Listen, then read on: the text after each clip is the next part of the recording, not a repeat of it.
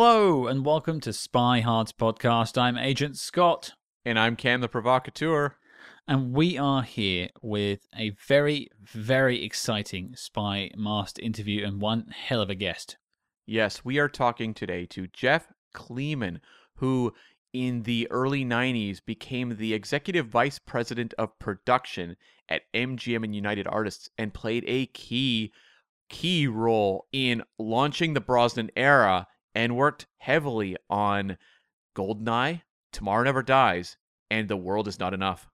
Yeah, I mean, you just look at you know, the creative forces behind that time in Bond. It had really fallen to the family of Cubby Broccoli, Barbara Broccoli, and Michael G. Wilson at that point. But what a lot of people don't remember is that there was another person in the room with them, which is Jeff Kleeman. He was part of the decision making process, moving on from Timothy Dalton, all the big decisions for Pierce Brosnan, and we talk about them and much more. I can't wait for you all to hear it. Cam? We cover the Bond films so regularly, but the odds of us ever having Barbara Broccoli eh, or Michael G. Wilson on the show, those odds are fairly slim most likely, especially for like the kind of deep dive interviews that we like to do. Mm-hmm. So, like, this is very much going to be probably the closest we can ever give you to a kind of inside Eon during the production of the Bond films. And we're very proud of this one. And guys, strap yourselves in for a ride. That's right, Cam. Folks, pour yourself a shaken martini, strap yourselves in, and enjoy our chat with Mr. Jeff Kleeman. And joining us now on the show, a man with credits to his name such as Goldeneye, Tomorrow Never Dies, The World Is Not Enough, The Hunt for Red October, The Man from Uncle. He is a writer, a producer, a CEO. He is Mr. Jeff Kleeman. Hello, sir. How are you? Hi, I'm well. You? I'm living the dream, sir. Uh, all the better for having you here. And I, I think we've got a lot of fascinating films to cover because, you know, reading about some of the stuff you've worked on over the years is enthralling going through some of the bits I've read in some books and online. And I kind of want to dive into multiple films at once, but I need to focus here. And I think what people want to hear about first is is your connection to the world of James Bond. So I've got you down as working for MGM United Artists as an executive vice president of production. So, how did that come about for you, and where did that journey start?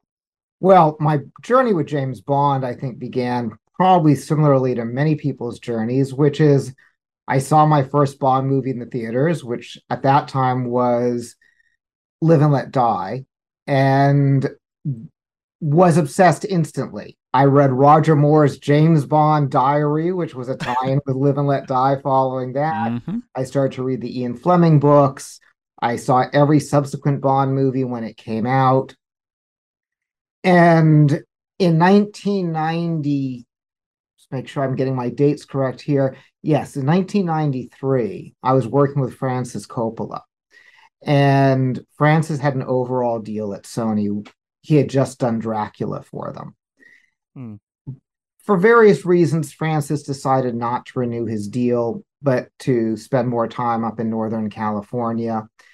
And the executive at Sony, a man named Gareth Wigan, who had overseen our deal, the Zoetrope deal, Francis's deal, asked me if I knew a man named John Calley. Now, I didn't know John Calley, but I'd heard a lot about John Calley. John had been a legendary producer. He had run Warner Brothers. He had been responsible for many of the Kubrick films there, Dirty Harry, Never Say Never Again, in terms of a Bond connection. And he had retired from the film business. And as I was to later learn, moved to an island for pretty much the last, I think, seven, eight years. But he was now coming out of retirement to take over MGM UA. And Gareth suggested that I should meet with John. He thought we'd get along. So I went and I met with John, and we did get along. And John offered me a job. And for me, part of the allure, and I said it in our first meeting of working at MGM UA, was the possibility of getting to work on a James Bond movie, which they, there are many reasons I entered the film and television business. Really working on movies and TV was truly a childhood dream. But if you really want to get very specific, there were certain movies or certain people who were the ultimate version of that, and James Bond was right at the top. Hmm. So I, I went to work at MGM UA, and John also equally was a huge fan of the Bond films. That's why he had made Never Say Never Again. And both of us were really excited that Cubby and Barbara and Michael Cubby Broccoli, Barbara Broccoli, Michael Wilson, who at that point were the keepers of the Bond franchise, were still interested in making a Bond film. In fact, they developed a script with Michael France that was intended to be GoldenEye, but it was to a large degree in limbo. And what John and I then went on to discover was that sort of the powers that be at MGM UA weren't as enthusiastic about Bond as we were. And they had good reason to be fair to them. The Dalton movies were not tremendous successes. I th- I believe Octopussy was the last true blockbuster Bond film in terms of success. And it had actually been a while even since the Dalton movies. So there was this fear that Bond was old news, that Bond felt, frankly, like a relic. So they did a market research study to see what the interest across America was in James Bond in another James Bond movie. And much to their despair, it came back that essentially every teenage boy in America either said, Who's James Bond? or Oh, I know who that is. That's that guy our dad likes. Mm. Which, from a let's go make big blockbuster movies marketing perspective, is the kiss of death. Nonetheless, John and I remained passionate. We remained convinced. and, and I should just backtrack here in case you don't do the math in your head the reason teenage boys had that re- reaction is many of them weren't born when Octopussy came out. And for most of them, there hadn't really been a significant Bond movie in their lives to go to at mm. the age when most of us went to our first Bond movie. So for them, it really was some archaeological hero eh, eh, that their dad liked and they might have heard of vaguely we um we kept pushing and eventually it was agreed that we could try to put a bond film together. And that was really the beginning of the journey toward getting goldeneye into the theaters. And i fall like kind of right into that generation. I was born in 1980 and i grew up with james bond. And for me you had that big gap between license to kill and goldeneye and so i would have been nine or eight i think when license to kill came out. Not a movie appropriate for eight year olds. So I was part of that, not seeing these movies in theaters. But I'm curious when you're coming in, in a sense, you're coming in as a bit of a problem solver to deal with this franchise to kind of get it back on track. When you're looking at the um, Dalton films, like what are the issues? What needs to be kind of changed to move forward? Well, so for my part, and I can only speak for myself personally, mm-hmm. and by the time I got to MGMUA, I should also say I'd had a little experience with franchises not only had I worked on Hunt for October, which was the beginning of a franchise, but also worked on Star Trek Six, which was an attempt to bring the Star Trek franchise back after Star Trek Five, which wasn't considered a particularly successful Star Trek movie. And um, that's a whole other story, although it, it does link up with Bond in its own way. In terms of the Dalton movies, I didn't particularly like them mm-hmm. as a Bond fan. And that doesn't mean I still wouldn't watch them multiple times because for me, even the lesser James Bonds are still better than a lot of other movies around, but they weren't my favorite. And maybe some of it goes back to an interview that I once read that Raymond Chandler did with Ian Fleming. And it was a really interesting interview. I mean, just the idea of Raymond Chandler and Ian Fleming having a conversation is interesting. But in the interview, at a certain point, Chandler points out that in every book, Bond is tortured and really brutally tortured. And he asks Fleming, why do you do that? Why do you do that in every single one of these books? And Fleming says, in essence, because I want to write a write books in which James Bond lives the most amazing life, a life that anybody would envy, where he has incredible amounts of pleasure.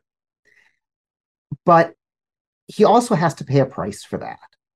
And the torture is the price he pays. If he wasn't tortured, the audience wouldn't go along for the ride with him.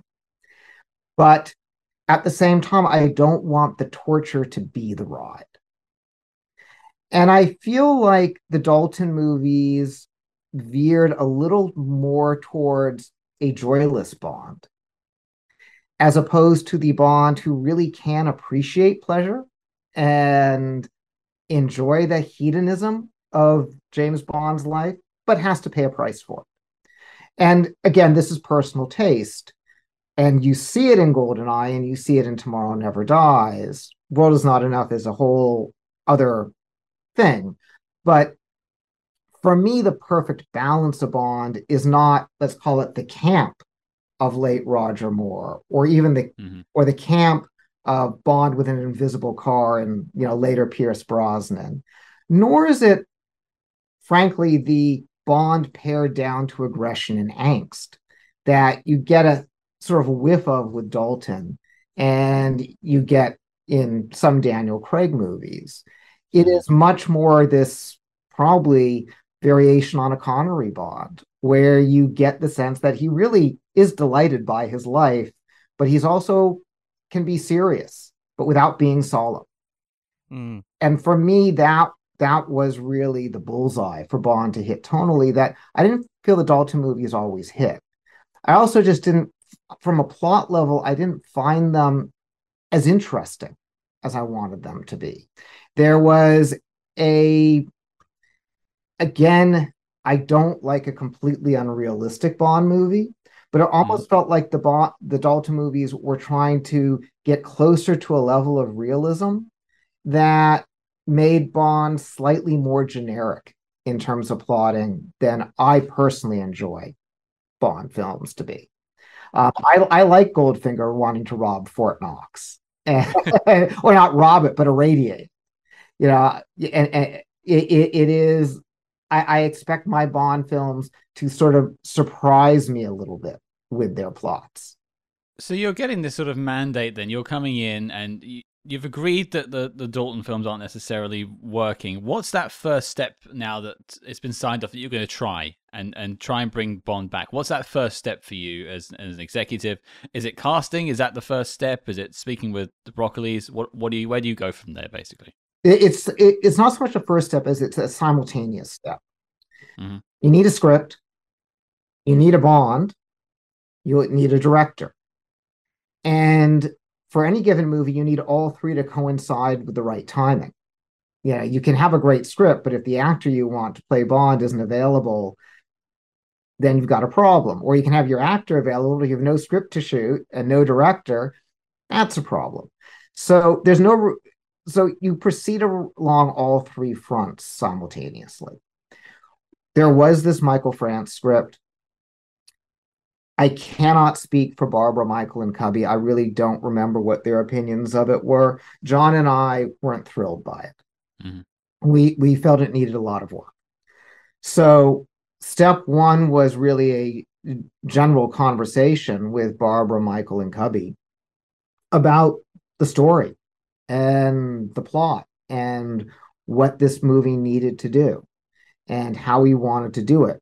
One of the other reasons MGMUA was not thrilled about making a Bond film was they felt that Bond and Bond movies themselves were old fashioned, that action movies, spy movies had taken on a different approach to storytelling and, frankly, to cinema than Bond movies did, and that they were concerned that it would feel musty.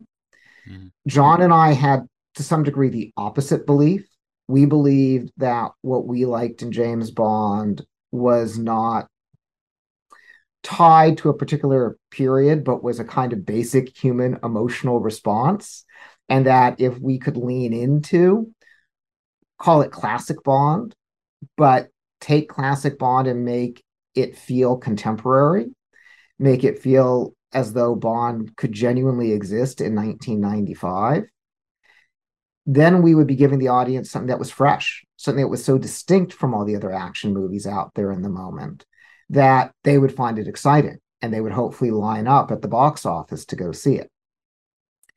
So a lot of the initial work around the script was deciding that that was the approach and then trying to figure out how to lean into that.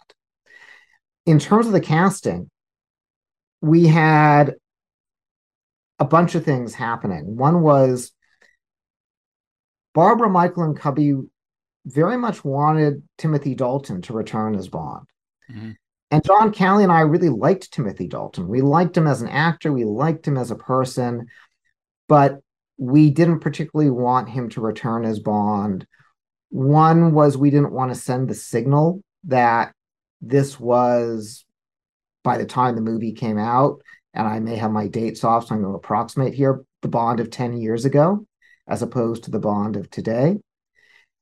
And the other was we did want to tonally shift the movies a little bit away from the mm-hmm. Dalton movies. And we felt that if you were a real Bond fan and you tried to find some continuity with the character we were hoping to put on screen versus the way Dalton had been playing him in the previous movies, it might feel jarring. So we looked at a lot of people. And there is there there are logistical issues you have to take into account when you're starting a franchise or putting an actor into a franchise. The first is, do they have other franchises? This was before Mel Gibson's fall from grace, and a lot of people were pitching Mel Gibson to us. Mel probably would have been a very interesting Bond, but he had other franchises going at that point. Mm-hmm. So if GoldenEye was successful and we want to make another one a year later and another one a year later, there's a scheduling problem. Now we are having to compete with all of his other movies. The second question is how much do you want to spend in assuming that with each movie there'll be an escalation in fee? So I think at that point, and we'll use Mel Gibson as an example again because he's a good one. I think Mel Gibson was getting $20 million a movie. So let's say we paid Mel Gibson $20 million for GoldenEye and that was successful, what would we have to pay him for the second? And what would we have to pay him for the third? Yeah. Yeah. Which really meant we need to find an actor who we have enough faith because of his prior work can really deliver as Bond. Ideally, someone who's a member of the Commonwealth. Uh, you know, Bond actors don't have to be true British British, but Scottish, Irish, Australian, somewhere in that Commonwealth area, it d- did feel like the sweet spot. Mm-hmm. And someone who was old enough to feel like they were substantial and ex- and yet not so old that we couldn't make movies for the next 10 or 15 years with them and you still believe them as being able to play James Bond. Mm-hmm somewhere a lot around as we were doing a lot of casting and meeting with a lot of actors and there were a lot of people we were considering and a lot of them were great choices. Um, i had just been working on a movie called rob roy with liam neeson and michael Caton-Jones. Liam was interested in doing it if michael was going to direct so it was sort of a package deal. We mm. did talk to Ralph Fiennes about it who of course later would become m and yeah, that, yeah, there there were there were a lot of great actors around, and we talked to a lot of them. We heard from Pierce's reps that he was interested, and we of course knew the story of Pierce being originally Cubby's choice to play Bond prior to going to Dalton. Mm-hmm. And we met with Pierce, and Pierce was great, just loved him, and he walked in the room, and he really felt like uh, the jump from who he was as he, in that room to being Bond felt like such an easy jump. Mm. Again, from MGM's senior management perspective, Pierce was not an ideal choice because even though at one moment, pre or during Remington Steele, he had been sort of very exciting for Bond, Remington Steele was now a thing of the past. And at this point, Pierce was playing second fiddle to Robin Williams and Mrs. Doubtfire and Warren Beatty in Love Affair. So from the MGM truly high ups, they were saying, okay, so you want to resurrect this franchise with a character that no teenage boy cares about, and you want to use an actor who was at one point a big deal in TV, but now is essentially a supporting actor straight man to Robin Williams and Warren Beatty as Bond. And we said, yes, that's what we want to do. Meanwhile, we're also searching for a director. And we end up seeing, before it was released, a cut of Martin Campbell's movie No Escape, mm-hmm. which I can't tell you we thought it was a spectacular movie because we didn't. But what we did think was that it was a well executed movie and it got an astonishing amount on screen for what was a very small budget. It felt much, much bigger than its budget. And what we knew it already was we were going to have very little money to make GoldenEye with. More importantly, what we had seen was Martin's original version of Edge of Darkness, his British miniseries, which we loved. And we had also seen um, some of a series that he had worked on called Reilly Ace of Spies, which we also loved. And Martin was very smart and very passionate when we met with him. So for us, it was this combination of he did this brilliant work in British television that was spot on in our minds for Bond. And he knew re- how to really stretch his budget and make it look great on screen. Unfortunately, it also had two other movies that he'd made features. One was called Criminal Law, one was called Defenseless. They were flops. No Escape came out. It was a flop. So now we're going to MGM and we're saying, we don't have a script we love yet. We have an actor you've heard about. We have a director who's made three features, none of which have worked. But we really want to make a James Bond movie. Can we? I, and and I think what nobody really re- understands in retrospect is how unlikely it was that GoldenEye got made in the first place, because it was more likely not to get made than made, particularly under these circumstances in this way. I, I think it, it definitely wouldn't happen now. Oh from, no! Like, from what I know, like it, this is a this is a uh, very rare occurrence for the '90s, but yeah, now this would never happen. I think it only happened because Frank Mancuso, who was the chairman of MGM, really trusted John Calley. And I had actually worked for Frank at Paramount. Um, that when I was doing Hunt for Red October and Star Trek Six and others, other films. And I had a really good relationship with Frank. And between his belief in John and his fondness for me, he ultimately agreed to give us $49 million to go make the movie with. Now, that sounds low today. And sometimes you might wonder, well, in 1994 dollars is 49 million really the equivalent to 100 or 150 million? It isn't. By this point, we were already in the era of the 100 million plus action movies. In fact, there was a belief amongst a lot of studios that the only way to ensure a movie would be successful was to spend at least 100 million on it and give it the real sense of spectacle. And to put it in contrast with another movie I was working on at the same time, The Birdcage, which for all purposes was six people in a room talking. Our budget for Birdcage was 60 million. So, wow. Yeah. We spent more making The Birdcage. By the way, it was a good bet. The Birdcage was a spectacular movie, and I'm incredibly proud of it. And it did very, very well for the studio. So that that was fine. Hmm. But GoldenEye at 49 million was it was really Frank Mancuso giving us a shot, but not big shot. Was there ever a point where there was discussions about because this is in the wake of like Jurassic Park and Terminator 2 about basically taking the Bond thing and just blowing it up, doing a hundred million dollar kind of project with movie stars and completely revising what a James Bond project is? There wasn't because not only were it was there tremendous doubt about whether there was an audience for Bond, but equally or there was that problem of you put a movie star in it, how do you make a second one and a third one and a fourth one? Also remember, while Cubby was present, and I feel so lucky to have had a chance to meet Cubby and spend time with Cubby.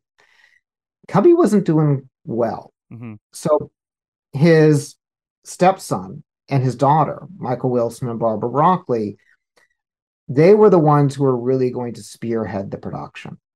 And while they had grown up on Bond sets and making Bond movies, neither of them had ever gone and produced a movie, let alone a Bond movie on their own. So to add to this mix that we're presenting and we're asking for is, oh, and by the way, we will essentially have first-time sole producers Hmm. who have tremendous amount of control because the Bond deal goes back to the 1960s when United Artists was as much of a distribution company as it was a true studio. And it has controls in it that go beyond anything that any producer could possibly get today. But it is the deal that MGM UA had. So there was also having to put a lot of trust in Barbara and Michael, who were unknown entities in terms of making a Bond film at the time. And that was actually leading into a question I had about sort of the, the dynamic and the sort of power between MGM UA, Barbara Broccoli, Michael G. Wilson. Where is the final decision on things like casting, director's script? Where is that coming down? Is that yourselves or is that with them? Who gets that last sort of yes and no? There isn't so much a last yes or no. There is a we can't do this unless we're doing it all together. Mm. Barbara and Michael can't go off and make a Bond movie without MGM UA. MGM UA can't go and make a Bond movie without Barbara and Michael. So you've got to figure out a way to work it out in the room. With the choi- hot choice of Pierce, there was a meeting in John Calley's office with Cubby, Barbara, Michael, John Calley, and myself. And we talked it through. And Barbara and Michael, I think it was actually mainly Barbara made the case for Timothy, and John and I made the case for Pierce. And in my memory, I, I hope it, my memory is accurate here because I, I, I love what I can still picture in my mind. Cubby had a walking stick, and after a couple of moments of silence, Cubby just sort of gently tapped his stick on the floor and said, "Pierce, it is." and we were off and running. But everything pretty much worked out that way. I, for most of my tenure on the Bond films, when we were in pre-production, would spend the majority of my time in London, and certainly during production as well. And every day I would go to the Eon offices, and Barbara and Michael and I would sit in a room, and we would talk things through. Sometimes we would argue things. Sometimes we'd be shouting. But at the end of the day, and I mean literally the end of the day, usually around four or five in the afternoon, Barbara would go to a little bar area, ask all of us what we wanted to drink. We would have a glass of this or that, and sometimes go out to dinner following. And the next morning, we would come back and start fresh and happy and friendly all over again. And I, I've got to say, one of the most important lessons I learned in business and maybe in life, I learned from Barbara and Michael, which is because I was lucky enough to be in the room with them. Mm. Barbara and Michael don't always agree. No two siblings ever always agree. And in many ways, the things that Barbara likes best about Bond or enjoys most about Bond are different from things Michael enjoys most about Bond. So there'd sometimes be some element that they would really argue over between themselves. But when it came time to present to the studio or to present to an actor or a director or a writer or any out anybody outside of that room, they always spoke with one voice. And you would never know there'd been any disagreement between them or how one felt versus the other felt. And for me, one of the things that made those three films so magical is that while there was this very power dynamics almost the wrong word but it was an unusual relationship between producers and studio. What there was also a kind of safety which is i knew that the three of us could say or argue or take stances with each other. But when ultimately we came to a decision it would always be presented in a way that nobody would ever feel like they had lost out or nobody would ever you know publicly have to defend why they felt one way or the other way it was always one voice. And when it came to like some of the creative decisions, because this is a big movie, you're basically trying to revitalize a brand. Yeah. What were like the biggest hurdles or the biggest kind of debates when it came to kind of reimagining Bond for the 90s? Well, there were a lot, and and maybe the first, and it gets to your, you know, was it there ever the big blowout version?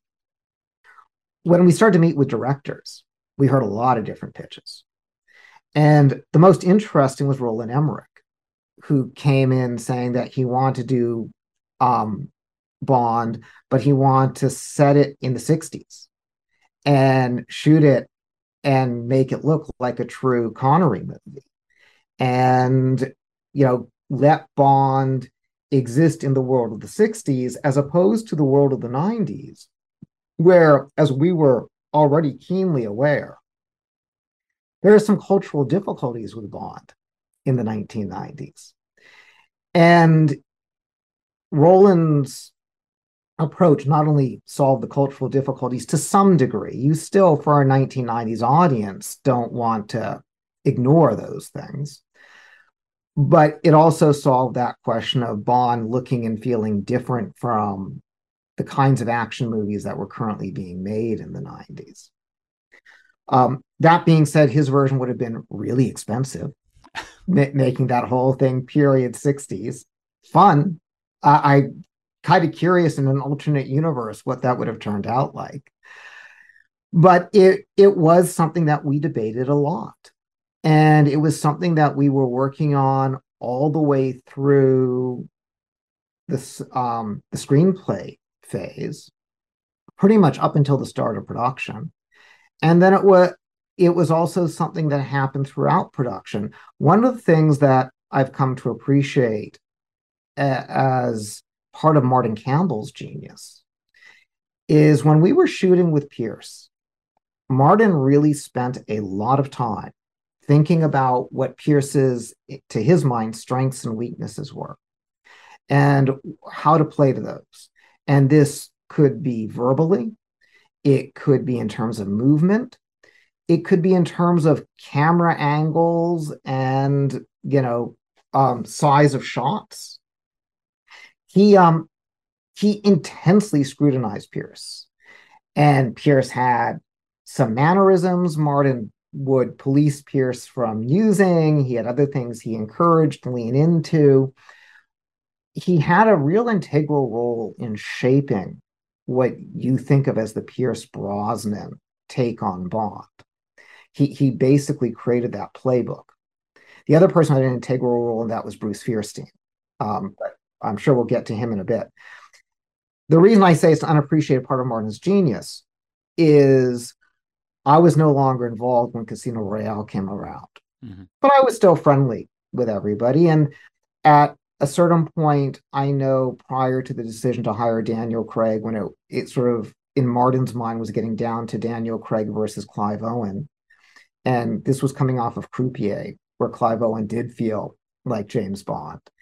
And Martin knew and he'd worked with Clive, I think, at this point. He knew exactly in his mind what he would need to do to make Clive Owen Bond. He wasn't sure prior to the decision to hire Daniel Craig exactly how he would approach a Daniel Craig version of Bond. But once it was decided that it was going to be Daniel Craig, the thing Martin knew was his playbook for Pierce couldn't be the same playbook for Daniel Craig that they were physically, character wise, personality wise, vocally, and in it, pretty much every way different. Mm-hmm. And the way with Casino Royale, he reapproached everything, including the ways he shot it versus the way he shot Goldeneye, to tailor it to Daniel Craig and to, in essence, create or at least launch what becomes the Daniel Craig version of Bond. I think it's just brilliant. Oh yeah. I mean, the man has been incredibly lucky and I guess skilled at launching bonds. It's yeah. The good luck charm, yeah. Yeah, I think I think I really think it's more skill than luck. Um, mm. because I I've been able to spend enough time with him mm. during the initial stages of the process to know how much work he put into it. Th- this was not fly by the seat of his pants. This was a lot of hard thinking. Mm-hmm. And you know, you mentioned Bruce uh, Feirstein, mm-hmm. who sticks around with the franchise for three movies. What was it that he brought that was so vital? Because it seems like, and we've talked to Jeffrey Caine, who worked on Goldeneye, and it obviously went through a few iterations. What was it that Bruce Feirstein, though, understood about Bond that was so effective? So there were a number of writers who worked on Goldeneye. Um, and there was Jeffrey Caine was a very important figure in Goldeneye. There were also a few other writers who preceded Jeffrey Caine, but and between Michael France and Jeffrey Caine. But Jeffrey Caine, I would say, was the one who got us closest to what was the movie you were going to make. And we were really struggling with the script. We actually had a start date for Goldeneye, and we got close to it. And we still didn't feel that the script was close enough. Mm-hmm. I'm not going to claim perfect because I'm not sure there is such a thing as a perfect script, but it wasn't close enough. And so we postponed our start date by six months to give us more time to work on the script. This again is the advantage when you don't have a, at that time, giant movie star or a giant big name director. You can get everybody to push six months, mm. which we did. During that six month time, Barbara said, There's this guy, Bruce Feirstein. He coined the phrase and wrote the book Real Men Don't Eat Quiche. Uh, he also was in advertising, and I believe he coined the phrase the ultimate driving machine for BMW. He uh, hmm. wrote for Spy Magazine. He had a regular column in the New York Observer. And really witty, really funny, but in essence, a comedy writer a you know a sharp, journalistic, literate comedy writer. Mm-hmm. And Barbara said, "We're we're getting close with the structure, but we're kind of missing any real James Bond wit. What if we just pay Bruce a little money because he has no real quotes, you know, as a feature writer, and see if he can give us a few good lines that we can use in the script?" So, sure, sounds good. It's an experiment. Why not? Let's see what happens. Nothing to lose. I don't know if Bond exists today without Barbara having made that suggestion, because Bruce came in and ultimately, to a large degree, rewrote the entire script. He created the voice of the Pierce Brosnan Bond. It was Bruce who had the idea to turn M into a woman it was Bruce who said, because we were wrestling with the culture issue, mm. Bruce who said, the only way you can keep Bond essentially as sexist as he is, is to have a woman in genuine authority who can call him out on it. Mm. And he created the Judi Dench M character, which we were both in- really excited by once he pitched it. And then once he started writing, you know, the lines like, you know, you're a sexist, misogynist dinosaur. If I want sarcasm, I'll get it from my children. Um, it, we, we were thrilled. And when we got Judi Dench to do it, we were doubly thrilled. We were still terrified because it was such a, it was the biggest break, I think, with the James Bond canon that we made with the movie. And we ended up research screening the movie in Reading, just outside of London. Mm-hmm. And after the research screening, we had this focus group. And we say, What do you think of the movie? And the first comment is, I don't like that you made M a woman. Hmm. And someone else in the focus group says, But Stella Tennant, who's, I can't remember which was the head of MI5 or MI6, but the real MI5 or MI6 is a woman. Yeah. And the guy said, Yeah, I don't like that either. And at that point, we thought, oh, okay, we're fine.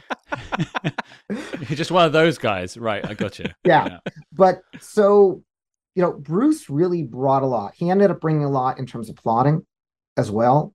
Uh, he truly deserved his co screenplay by credit on the movie because he made substantial improvements to everything we already had. And that's why you see him come back again and again on the Bond movies. And it's also, I believe, not believe, I'm pretty sure, he had a hand in writing some stuff for Nintendo, not for the GoldenEye game, I don't think, but for the Bond games that came after the GoldenEye game. Hmm. Interesting. I'm not sure. I knew that. We have, we have had someone involved on those games on at the past. I might have to drop an email and check into that. But I suppose then, like looking at sort of the story of Goldeneye, we're, we're we're here now. We've got the sort of trifecta of you've got your director, you've got your solid script, you've got Pierce. Cameras are rolling. You know, you're running around the streets of St. Petersburg. It's all it's all fun and games. Sure, only briefly do we get to run around the streets. Oh yeah, it, you're kicked out pretty quickly afterwards. Um, but like that, that's maybe a story there. I mean, from your experience there, you finally got this Bond script off the ground. This is your project at MGMUA when you come here. How does that feel, and what were sort of the the obstacles you were tackling daily on the set of Goldeneye? Oh, it was thrilling. I mean, I can't tell you how thrilling it was to be working on a James Bond movie, Hmm. and it, it yeah, earlier I think I said, yeah, some version of boyhood dream. It was a boyhood dream come true. Sure. And we felt we were making a good James Bond movie. And when a guy named Joe Nimziki created that first teaser trailer, which was the you know the name, you know the number, and you hear the Bond score, Mm. we were in heaven. And Martin, uh, very early on, I, I should say, the movie had a very long shoot. It was more than 120 days. We were shooting six day weeks.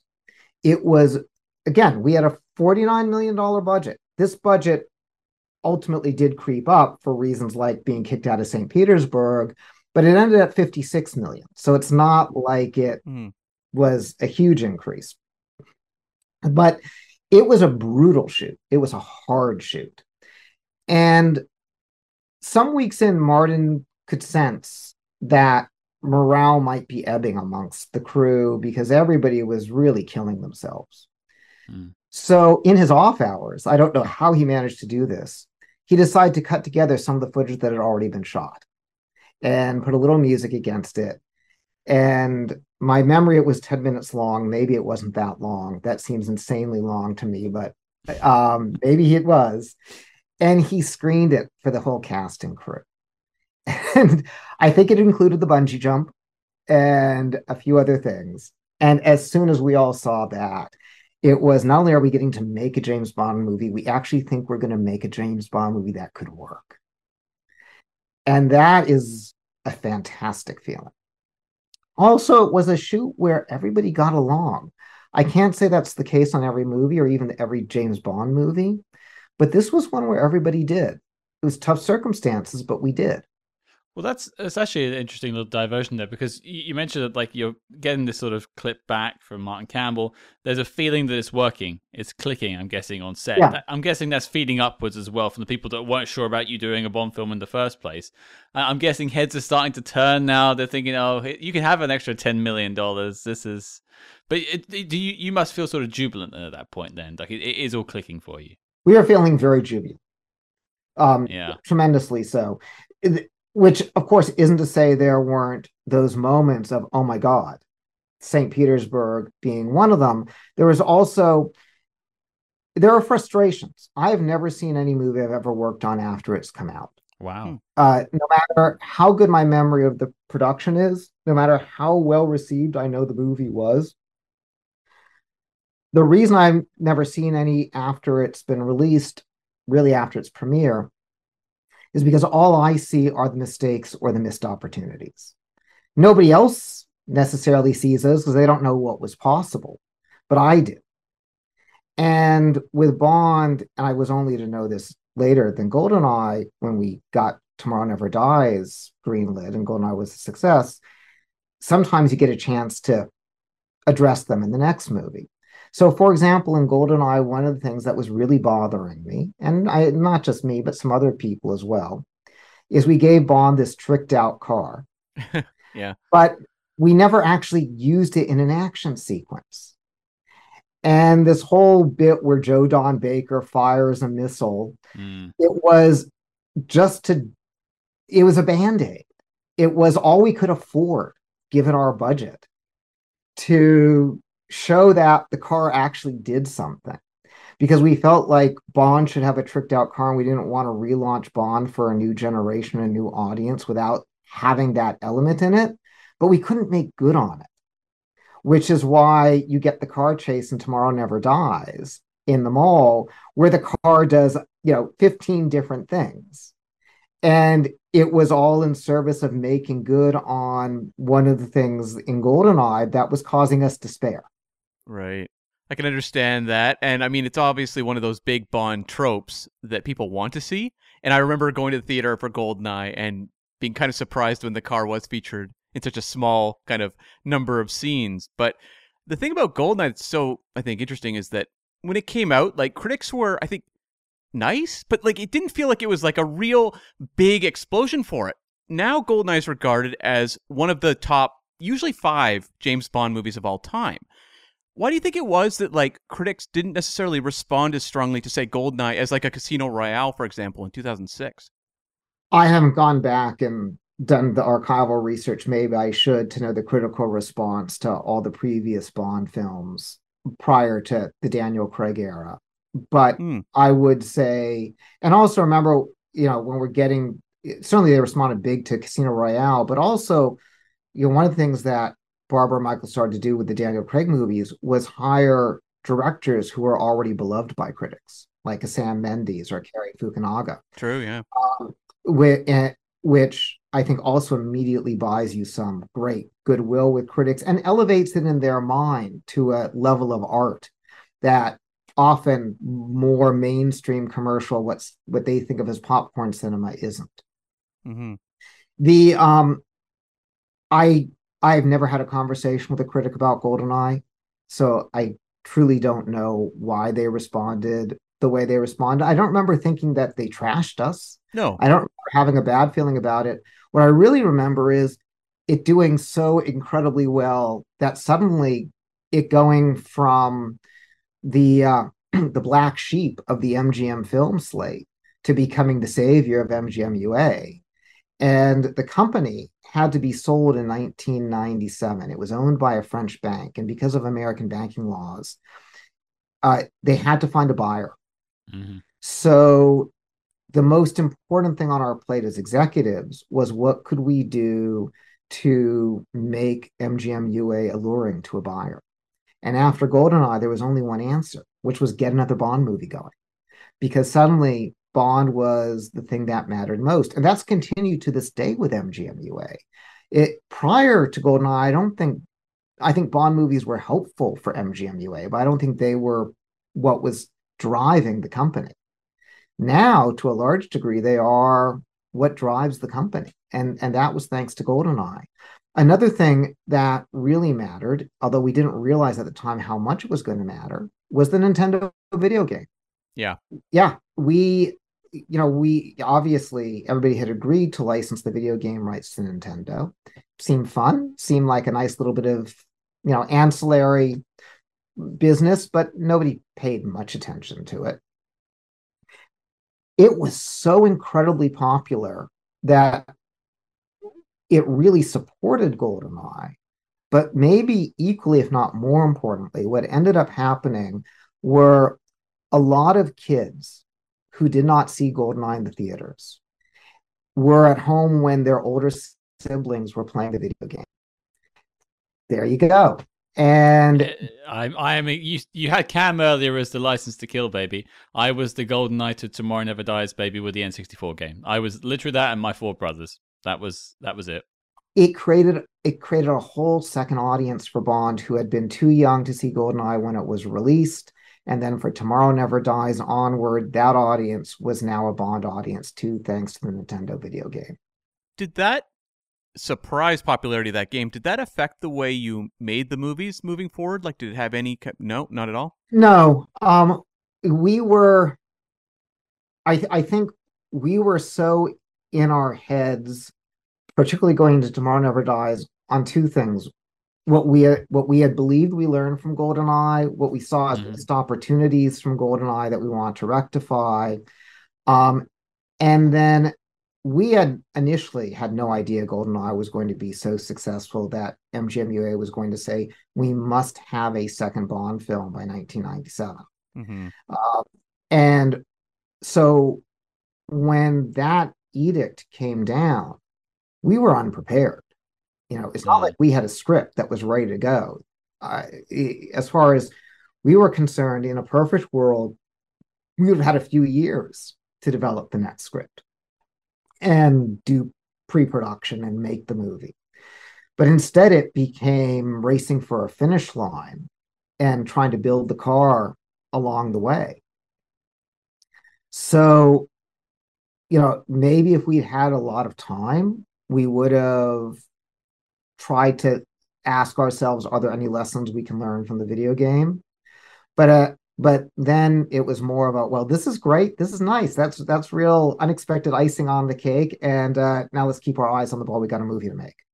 Well, pivoting into Tomorrow Never Dies, and that was my first question. Something you you sort of briefly mentioned there was sort of lessons learned from Goldeneye. You mentioned the car, pivoting that into the wonderful sequence, uh, backseat driver sequence, I always call it. Um, but like, what were sort of the lessons that you learned from Goldeneye as a studio, and what were you looking to sort of change in Tomorrow Never Dies going forward? Well, what we didn't want to do was break anything that wasn't already working, and we were very happy with Pierce's Bond, mm-hmm. and we want to try to keep that tone. Pierce wanted to go more emotional with Bond than he'd been able to do in GoldenEye. And we wanted to figure out a way to balance that where we could let him do that because it was interesting to us. I think all of us have a fondness for On Her Majesty's Secret Service. Mm-hmm. And I personally had advocated for remaking On Her Majesty's Secret Service while oh, wow. I was over to MGM UA with the Bonds. I thought uh, um, it, because it's it's not my favorite movie, but there's so many things I like about it, including Diana Rigg as Tracy. Mm-hmm. So the whole, which turned out not to be one of the best parts of Tomorrow Never Dies, but the whole Paris Carver relationship was really a nod to trying to say, how can we give Pierce something more personal to play without completely deflating the balloon?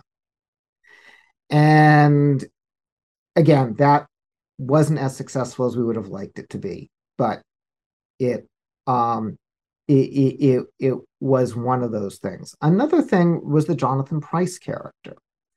So Martin, it was Martin who'd really advocated at the end of Goldeneye to have this huge mano a mano fist fight between Sean Bean and Pierce. Mm-hmm. And to really pare it down, um, you know, yes, we'll have the spectacle of the explosions and the fighting, but really make it personal and pare it down. And I don't remember who advocated initially for it being 006 versus 007, but we'd liked that too.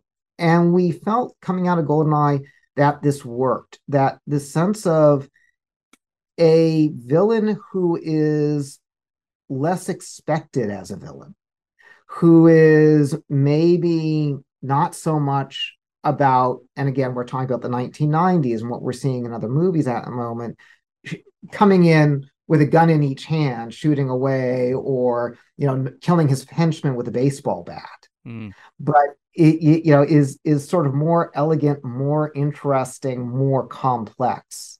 We want to find another way to get at. And so that started to lead us down the route towards Jonathan Carver. There were some routes we went down that we um we abandoned. We knew once we knew the movie was coming out in 1997 and we knew that Hong Kong was being handed over to mainland China. We thought, wouldn't it be interesting to make the first James Bond movie that tied in with a historical moment? So initially, the storyline for Tomorrow Never Dies was centered around the handoff of Hong Kong to mainland China. And at a certain point, we came to the, we realized we don't know what's going to happen when Hong Kong is handed over. Mm. We think it's going to be peaceful, but it could be bloody. It could be horrible. Mm-hmm. And if it were, and we then simultaneously have this movie coming out that's a romp, that's a real problem which is when we pivoted away from it being about the handoff. But what you see retained in Tomorrow Never Dies is the whole idea of it being in Asia um, and Asia centric. And I guess in some ways, and I and I don't want to hijack this whole podcast by doing it, but we could probably go through most of Tomorrow Never Dies. And I could say to you how something came either grew out of a lesson learned from GoldenEye or was a reaction to GoldenEye, or because we were feeling so confident. And honestly, there was a big boost of we were right, Bond works, um, mm-hmm. and Bond's important. We can push the envelope and stretch him in new ways. So hiring Michelle Yeoh was stretching Bond in a big way because we were hiring um, an actress to play a role which wasn't really a romantic interest in the traditional sense of the Bond girl. She doesn't look like the traditional Bond girl. And we were giving her more agency than any Bond girl had ever been given, including, and this may not strike anybody as radical who wasn't in the room, but for us was very radical. Two fight scenes, two action scenes that are completely her own, mm-hmm. that Pierce has nothing to do with whatsoever.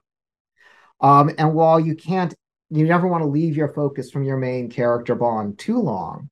The idea that we would have this good guy who would have their own separate action scenes that you know they didn't need Bond to rescue them from was really unique. And so that you know, it was one of the I think major ways we thought, let's see how far we can push the envelope here while still being Bond. And I should say that role was originally written as a American divorcee who was a salvage expert.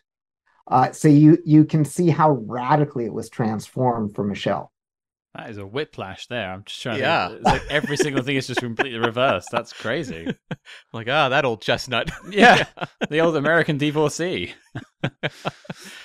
well, one of the uh, questions I had about Tomorrow Never Dies, and you're right, I'm sure we could go through every single bit of that script and, figure out where the choices came in.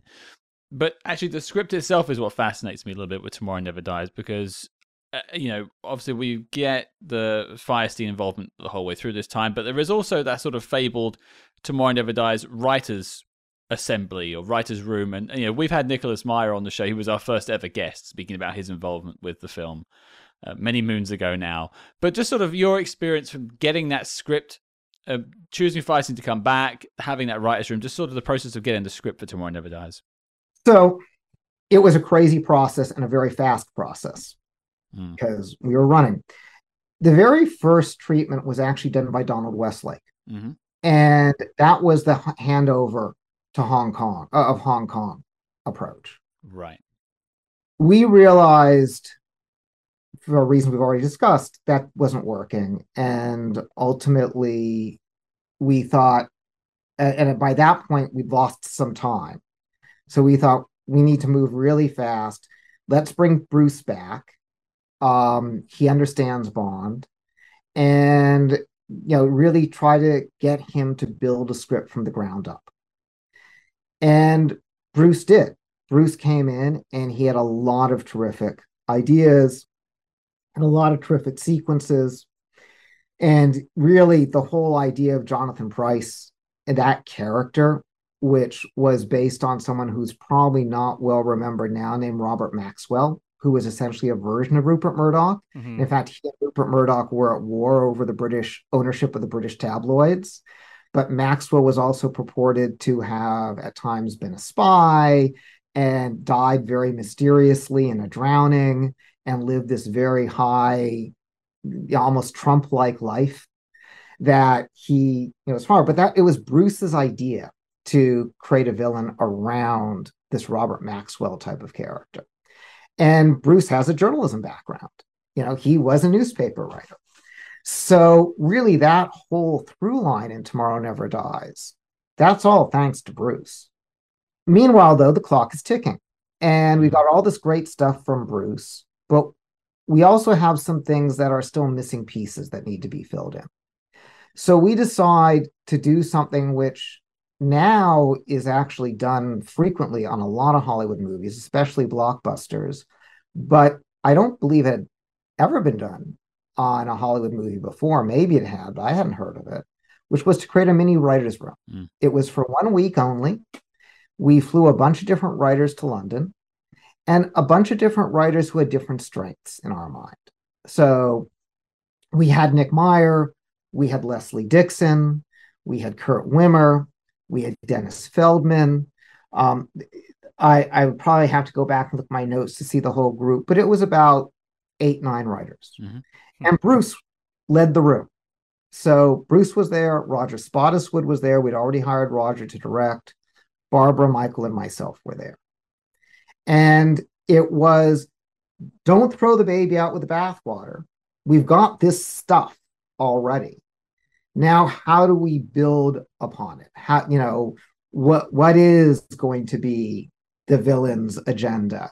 You know, what are the moments we need between Bond and other characters that will give us something interesting on a character level? What are the sequences we aren't thinking about? It was in that room that Roger, and it was really this is Roger Spottiswoode's credit, the idea of the car chase in Tomorrow Never Dies emerged because we knew we needed to do something with the car. And one of the things we said to the room was, What do we do with the car? We got to do something with the car. We failed to do it on GoldenEye. What do we do with the car?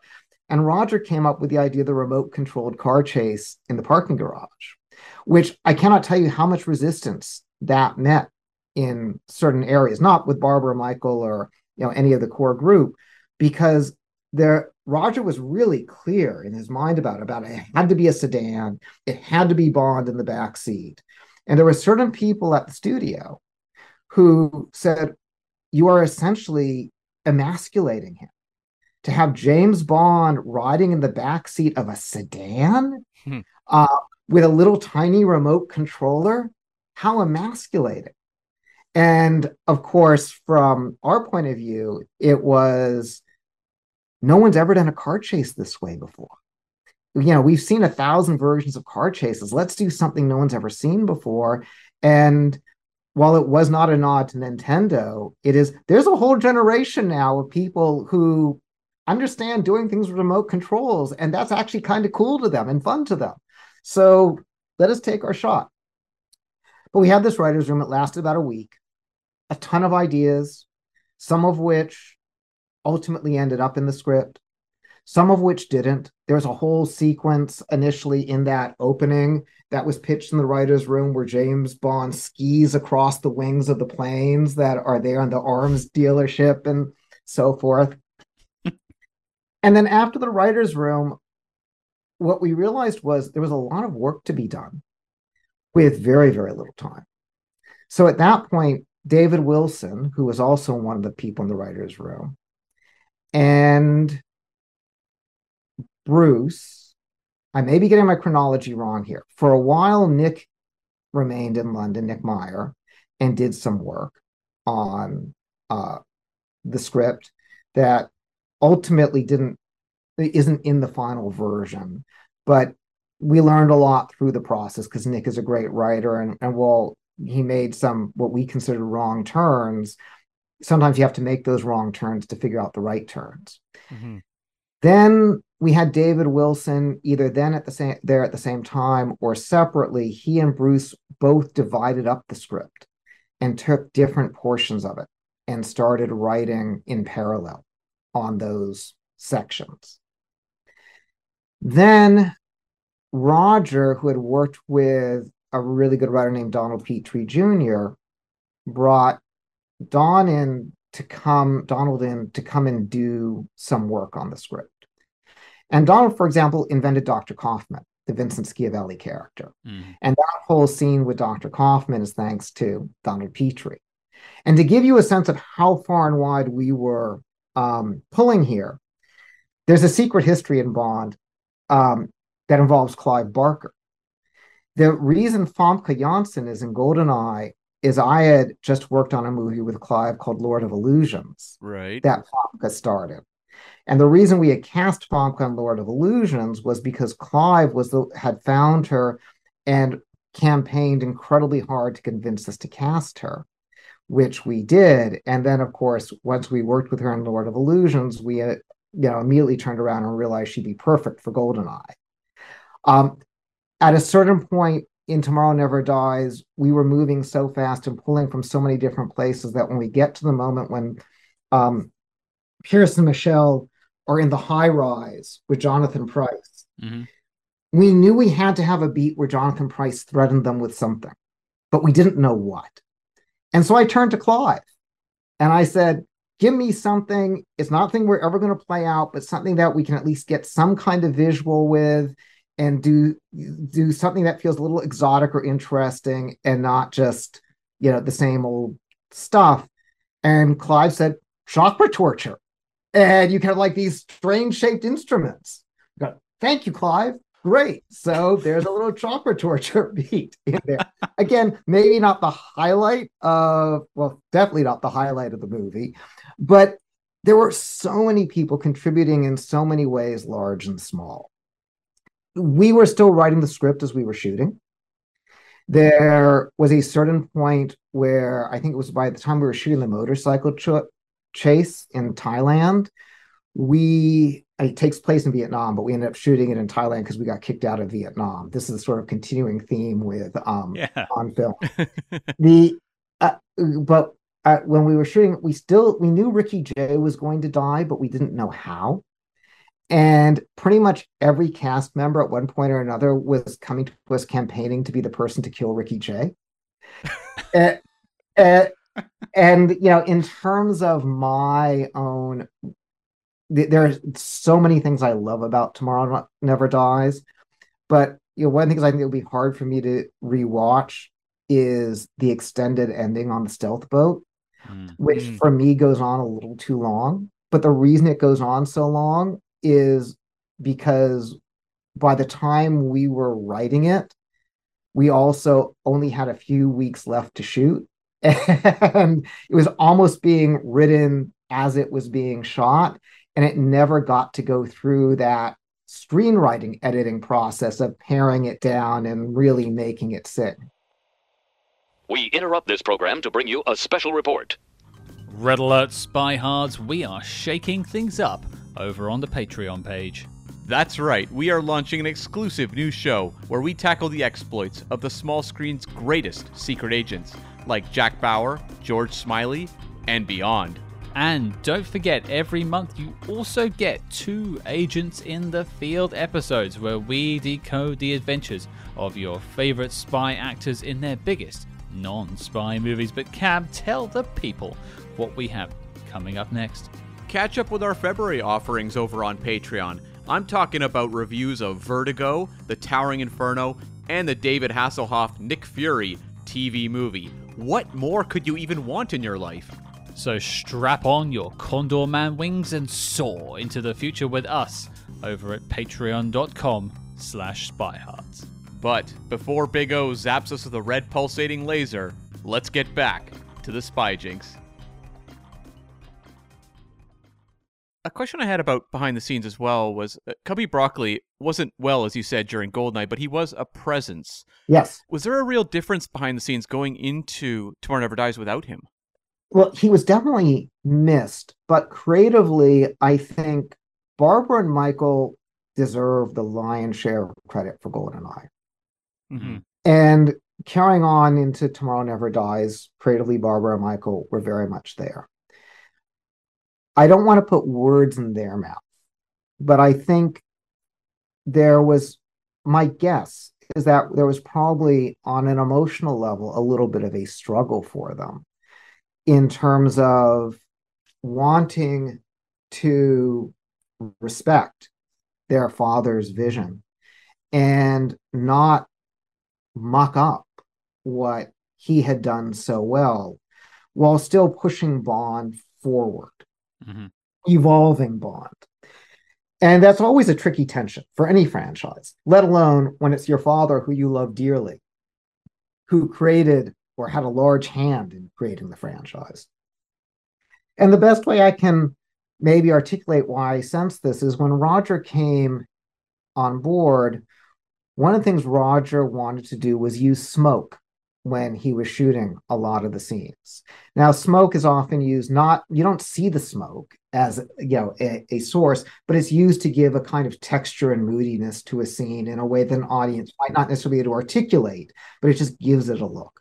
Mhm. And there was a beat when Barbara and Michael questioned whether that whether or not we should do that, whether it would be changing the tr- the look of Bond too much. And after a few days of thinking about it, they came back and decided it was okay to do. And we did use smoke for the first time in a Bond film uh, in shooting some of those scenes. But I think that was probably the trickiest thing about Cubby not being there is instead of having someone who could say, all right, let's go with Pierce, now it was on Barbara and Michael to not only channel their father, but to also make it their own. Mm. And they did. And they did, and they've done, and they've continued to do it magnificently. But that's that's challenging. And it's interesting that it is on Tomorrow Never Dies, which feels in some ways the one that owes the most to kind of the traditions of Bond. Whereas you things you see things get shaken up a little more so when you go, you know, the world's not enough, and then onwards. Yep. One uh, one of my sort of final questions about Tomorrow Never Dies, and just for reference, it's the first one I saw on the big screen. It's one I often go back to. It, you know, I, I live close to where the driving sequence was filmed. I've been there and I've driven around it, pretending to be James Bond, but luckily not from the back seat. Fortunately, folks. um, but you mentioned uh, Teri Hatcher's Paris Carver character, which is I, I, think you mentioned didn't necessarily work as what you wanted it with, with the film. Now I've read stories over the years about what happened on set, different takes on it.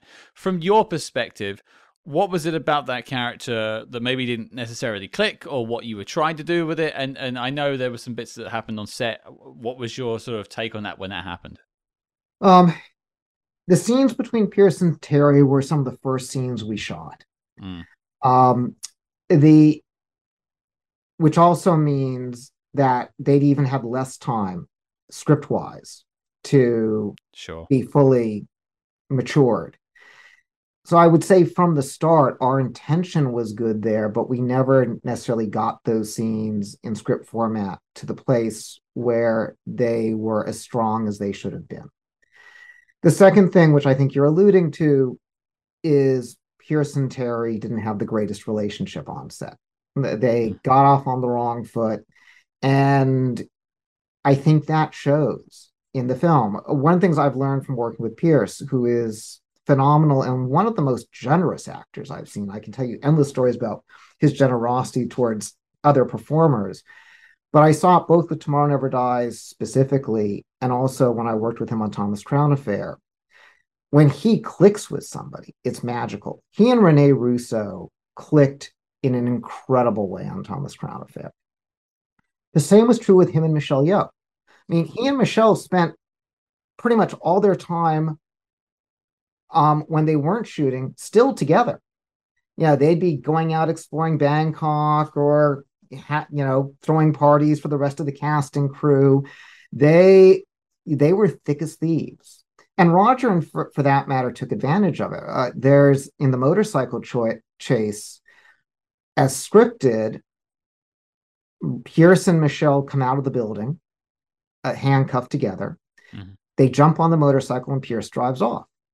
Just before shooting that scene, Roger takes Michelle aside and says, "We've um, we've rethought the script. You should drive. So when you come out, you you you jump on the front and you drive. What you see in the film is Pierce genuinely not understanding why Michelle is getting trying to grab the handles of the motorcycle and get in front. He had no idea she was going to do this. She had no idea that it wasn't what she was supposed to be doing, that Pierce didn't know she was supposed to be doing it.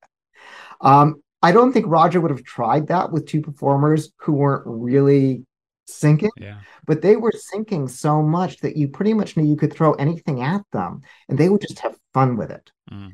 And it's one of the things that makes Pierce such an interesting Bond to me is when he starts to really play with some of the other performers or have real reactions to the other performers. And we just couldn't get that between him and Teri, which was a pity because in some ways that was maybe the relationship you most needed it in. Right. And I should say Teri was great to work with I, because it, from my point of view, Teri was a dream. And mm. we had seen the reason we cast her is certainly she was popular because of Lois and Clark and things like that. Sure. But we'd seen her in a little watched Phil Joanou movie called Heaven's Prisoners. Yep. Where she gave a spectacularly good performance. And so we knew she had the acting chops too. And she was terrific. It was just the wrong chemistry. And you know, the movie is very successful, but you of course went up against Titanic that year. I am curious because obviously Tomorrow Never Dies, very beloved Bond film, big hit at the time, but Titanic was kind of the story of that year going forward. What were the expectations of Tomorrow Never Dies though before you kind of realized you had something like Titanic going on concurrently? We um John Calley had left United Artists by this point, and a woman named Lindsay Doran had replaced him. Lindsay and I were very concerned about going up against Titanic. Mm. Word on the street in Hollywood was that Titanic was this incredibly over budget movie that, yeah, you know, was a period piece, and everybody knows the ending of it, and it's a sad ending, and therefore there wasn't a lot of faith amongst the industry. Nonetheless, Lindsay and I were concerned, not the least of which is because we're big James Cameron fans. And I also had um, relatives who went down to the Titanic Wow. and have been steeped in Titanic lore all my life and just thought it's a great, it's, it's a great story. hmm So there was a meeting with the marketing folks where we said, we really sh- think we should move our date. We should just let Titanic have that date. And they said, first of all, they said, Jeff, you went to Evita on Super Bowl Sunday. What do you know? Uh, and it's true, I did see Evita on Super Bowl Sunday. So, you know, point taken there. That would have been me too. Yeah. Um, But the second thing they said is mathematically, it's impossible for Titanic to outperform Bond. It's an over three hour running time. There's only so many screens. There's no way Bond won't be number one. And when it, at least within the dynamics of a studio, once you hand the movie over to marketing and distribution, they're the experts and you can campaign as much as you want. Their way goes. Hmm. So it opened against Titanic, and yes, it came in number two to Titanic, and Titanic was a juggernaut. And there's no movie probably that could have opened against Titanic and not come in number two. That was a disappointment. The other thing that hit at the same time was there was a financial crisis in Asia. And one place we had really believed that Tomorrow Never Dies was going to play huge was Asia, because both the setting and Michelle was already it was the first time she'd been seen in a Western movie, but she was already a major star in Asia. hmm It performed really well in Asia, but it because of the drop in the in, in various currencies in Asia compared to the US dollar, the dollar box office gross was not quite what we had expected it to be. That being said, it was still an extraordinary performance. And it was an extraordinary performance for a movie for MGM-UA or really any studio. hmm And it, while it we expected even bigger things if it hadn't opened against Titanic or there hadn't been a drop in the Asian currency value. At the same time, it was really clear that Bond was here to stay and was a very, very big deal, which again led to the studio saying, well, you got to have another movie by 1999. Get to it. Of course. And you talked about how, you know, Tomorrow Never Dies was in some ways correcting things on GoldenEye you maybe regretted a little. Was that the case with Tomorrow Never or with uh, The World Is Not Enough, looking back on Tomorrow Never Dies? I think the thing that we most wanted to correct, we couldn't, which was to have more time on the script. Right. Because again, we were rushing for a release date. It, yeah, I, I think if you asked anybody what is the one thing coming out of Tomorrow Never Dies you wish you could do differently, it was just we'd like another year, please, to develop this. Really, in some ways, I would say World is Not Enough was an attempt to be more experimental. Mhm. And it may also have been um, a chance, the moment when Barbara and Michael now felt confident enough. Confident maybe is the wrong word. Barbara and Michael now proven themselves twice Mhm. as really great producers, and not in in every way, creatively, production wise, budget wise, um, and specifically great producers for Bond. hmm I think a lot of what you see in World is Not Enough that are interesting swings are swings that are thanks to them. It was Barbara who showed up and said, Baku. You know, have you guys ever heard of Baku? And I think pretty much everybody was, no, we don't know what Baku is. And she showed us some documentary about Baku and the oil there and this you know, I- interesting place that's kind of caught in the crossfire of Eastern Europe and said, wouldn't this be something a little different to set a Bond movie around? Um, and we all agreed. And I want to say it was Barbara, and I'm pretty sure it was, who uh, suggested that we have a female villain as our main villain, which I don't think had ever been done before in a Bond film. It's kind of up in the air. You can look at Rosa Klebb in From Russia with Love, but it's is she the main one? It's yeah, up for debate. Hard to say. That's why I say I don't think, as opposed to had never. Yeah. Yeah, you, you can debate it. Certainly not with as much um, power and control as Sophie Marceau has, and Mm. I mean, World is Not Enough took it to another level. Mhm. And you know, I I think part of it was we were feeling good about having made a really out of the box choice with Michelle Yeoh, which led to Sophie Marceau and Robert Carlyle. As let's be let's try to be interesting with our casting and cast really strong. We, we'd learn with Jonathan Pryce, with Michelle Yeoh, with Judi Dench, we can cast really strong, significant actors Mhm. in these roles. It's that much more interesting. There was also Bond and GoldenEye and M. And remember, M was just being invented as a woman in GoldenEye. They have a contentious, you know, relationship. You get the mm-hmm. sense that M cares about Bond in terms of a, you know, you come back or come back live, whatever she says to Bond at the end of their first scene in GoldenEye. But you don't necessarily get the sense that Bond has any great love for M. And over the course of those three movies, we were sort of building that relationship and then getting to the point where we're going to say, well, let's put M in danger, which was really a kind of callback to the novel, The Man with the Golden Gun, which Mhm. opens with James Bond seemingly killing him. And um, really, yeah, look, Tomorrow Never Dies has the longest, I think, pre-credit sequence of any Bond film. And there was questions about whether it could bear that or not. There, there were so many things about Tomorrow Never Dies where, and maybe it was because we knew we had so little time. Th- It was a well, let's roll the dice and see what happens. We've kind of bought ourselves enough goodwill Mhm. to take some shots. All right, I don't mean Tomorrow Never Dies. I mean World is not enough. I, I was w- Yeah. yeah. I was going to ask about sort of the expanded M role because she gets a lot more screen time in this, and th- this is a very female-centric Bond film as far as they go, from Doctor Christmas Jones all- the the whole way through. Um, what was it like?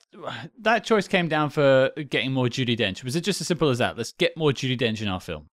it gets back to Pierce, and I, I think this ends up carrying through with Daniel Craig. Pierce wanted things to be more personal for Bond. Mm. He, he he wanted people to matter more to Bond. He wanted to be more entangled with people um, than Bond traditionally is.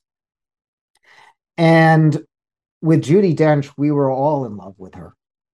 So the idea of let's do more with Judi Dench was great. And also, particularly the franchise, you you at a certain point you ask yourself, what are things the audience doesn't expect because the rules seem so clearly set up that it's going to surprise them. But at the same time, if you do something different, they'll still go with it. And one of those things, which was after so many Bond movies, with M always being distant and never being in any real danger, what if we put M in danger? Mm-hmm. It's never been done before. But would the audience rebel against that? Probably not. And would that make things more interesting for Bond, particularly when you have an actor who wants more to play? Absolutely. And you know, we we see that happen again with Daniel Craig, yeah, the the putting M in danger because we we I'm not sure we did it as well as we could have. There's a lot about World's Not Enough. I don't think we did as well as we could have. But I think we were starting to try to do some things that maybe in the Craig movies they were able to then perfect. Mm. But we were first.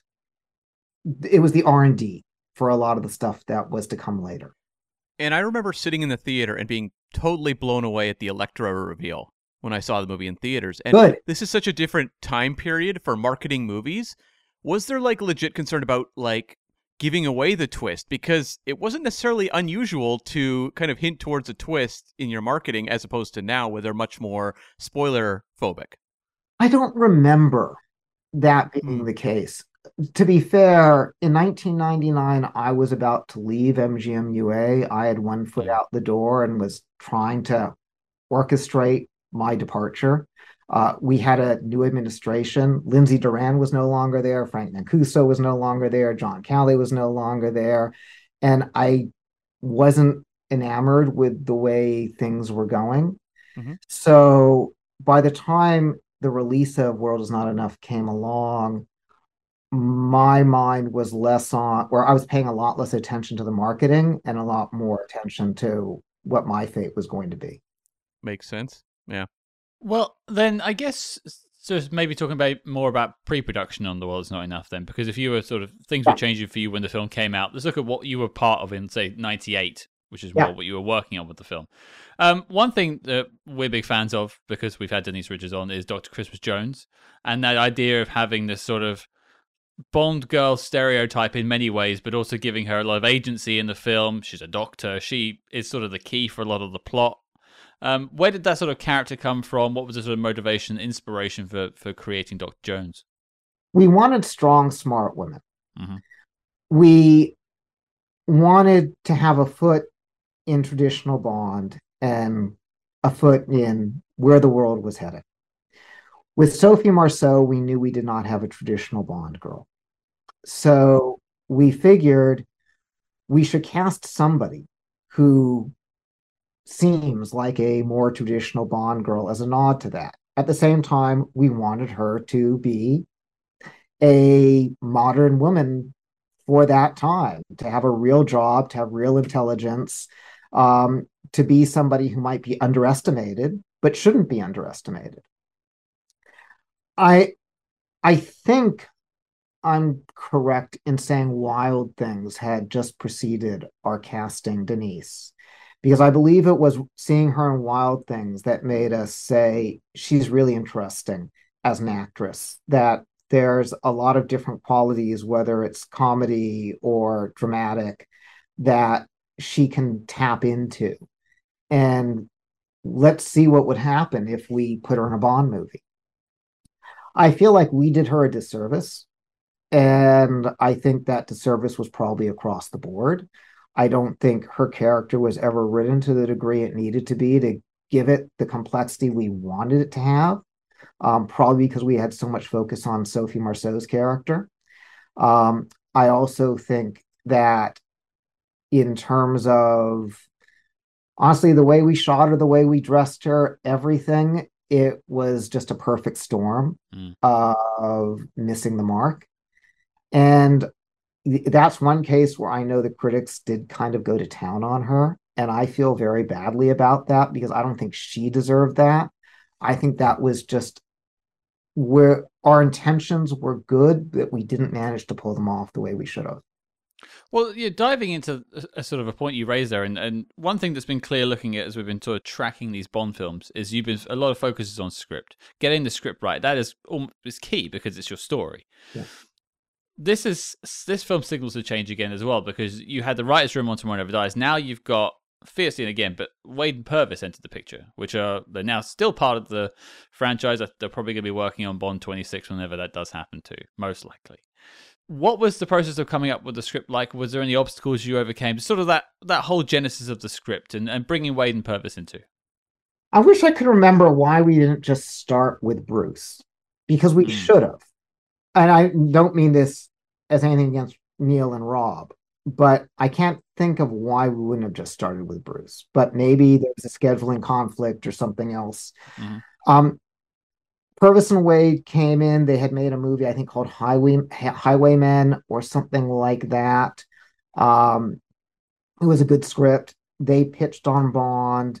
They had this idea, I think, at the time that they wanted it to be the villain to be focused on the region of the brain that's called the God region, which is where it, scientists or some scientists believe our need for religion resides. Um, we obviously didn't go with that pitch, but in ter- you know in talking with them and engaging in a dialogue with them, it felt like they could be somebody that everybody could collaborate with. And what you may already be getting a sense of is a Bond movie is a very collaborative process. Mhm. Barbara has ideas, Michael has ideas, the director has ideas, Pierce has ideas, executives like myself, we have ideas.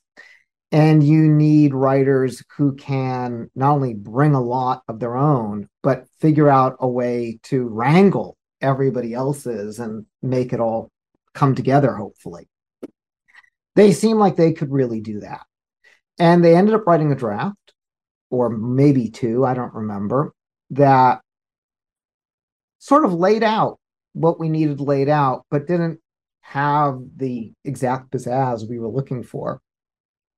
Which is when we brought Bruce back in because the GoldenEye thing. yeah. yeah. Bruce understood this world, he understood these characters, and we were again under the gun. We we Mm. didn't have time to teach somebody how to get there if they could. We just had to have somebody who knew how to get there and could just go straight out the gate. Right. And I had a question, sort of Bond adjacent, but tied to your era, which was um, you had spoken in, uh, I believe, Mark Altman's book, Nobody Does It Better, about how at one point you were considering spin offs for Wai Lin or Dr. Kaufman as well. Yep. I would just love to know was there ever a treatment? Was there ever any sort of preliminary work done, or was it just kind of ideas floating around?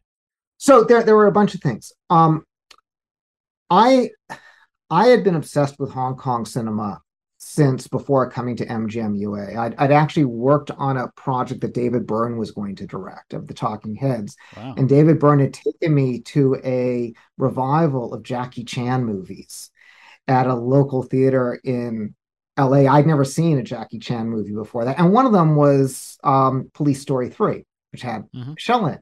Yeah. Once I got to MGM UA, I continued to try to do stuff with Hong Kong cinema, including putting a project in development with Wong Kar Wai and other stuff but I went on a trip to Hong Kong and I and I reached out to try to meet with Michelle. Michelle, however, ended up in the hospital after having taken a fall doing a stunt, and I never met with her. A little while later, she comes to Los Angeles. She says, Do you still want to meet? I say, Sure. She comes in. She is absolutely delightful. And it's after that that when I show up in the Eon offices one day and say, Hey, what about if we used a Hong Kong martial arts star?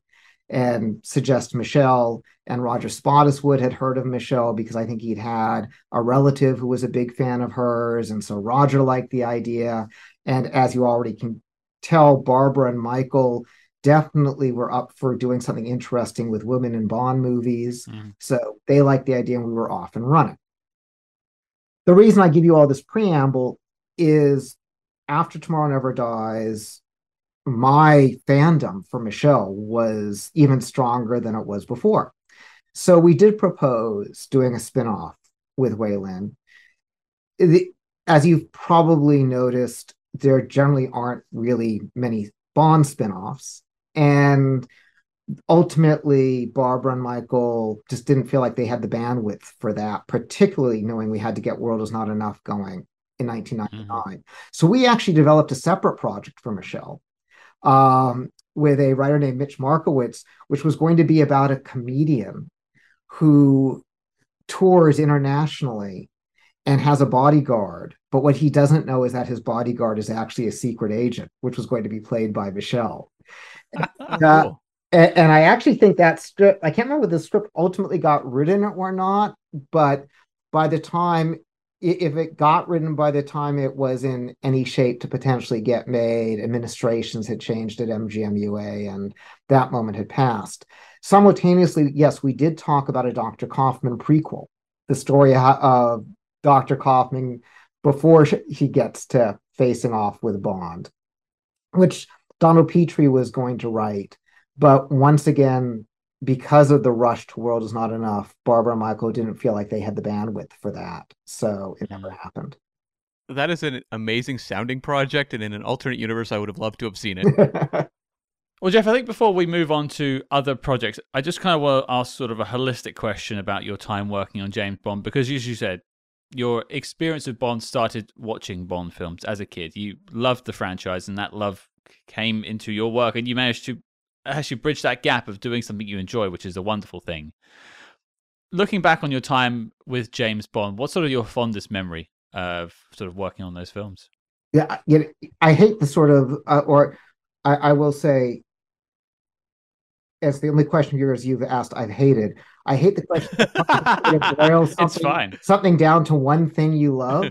Like okay. if you ask me to name my favorite opera, it's easy. I don't love a lot of operas, so it's really simple. Mm. If you ask me to name my favorite movie, it's really hard because the reason I'm in the movie business is there's so many movies I love. And with Bond, it is really difficult to, you know, even come up with a top 10 favorite sure. moments. It, it, it, it is definitely a highlight of my career to have, have mm-hmm. worked on them. It is also exhausting. And I, yeah, when by the time we were making World is Not Enough, I was ready for a break. I I think and, and, you know there's a reason that with the Daniel Craig movies there's a little more space generally yeah. between them. And because you need that time to refresh. It's kind of like one slice of chocolate cake is fantastic, but if you're forced to eat the whole cake over and over and over again, it gets a little hard. But on any given movie, there there were a lot of highlights because you kind of get to live the life of James Bond while you're not just making them, but while you're researching them, you know, while you're plotting them out. It's an amazing experience. And the world also loves James Bond so much. Mm. There's a story of Bruce Feirstein first coming to London to work on GoldenEye. And he gets to passport control. And the general rule of thumb, most of us were told, was when they say, Are you here for business or pleasure? Just say pleasure. Because if you say business, it's going to open you up to a world of pain where you're going to be asked endless questions.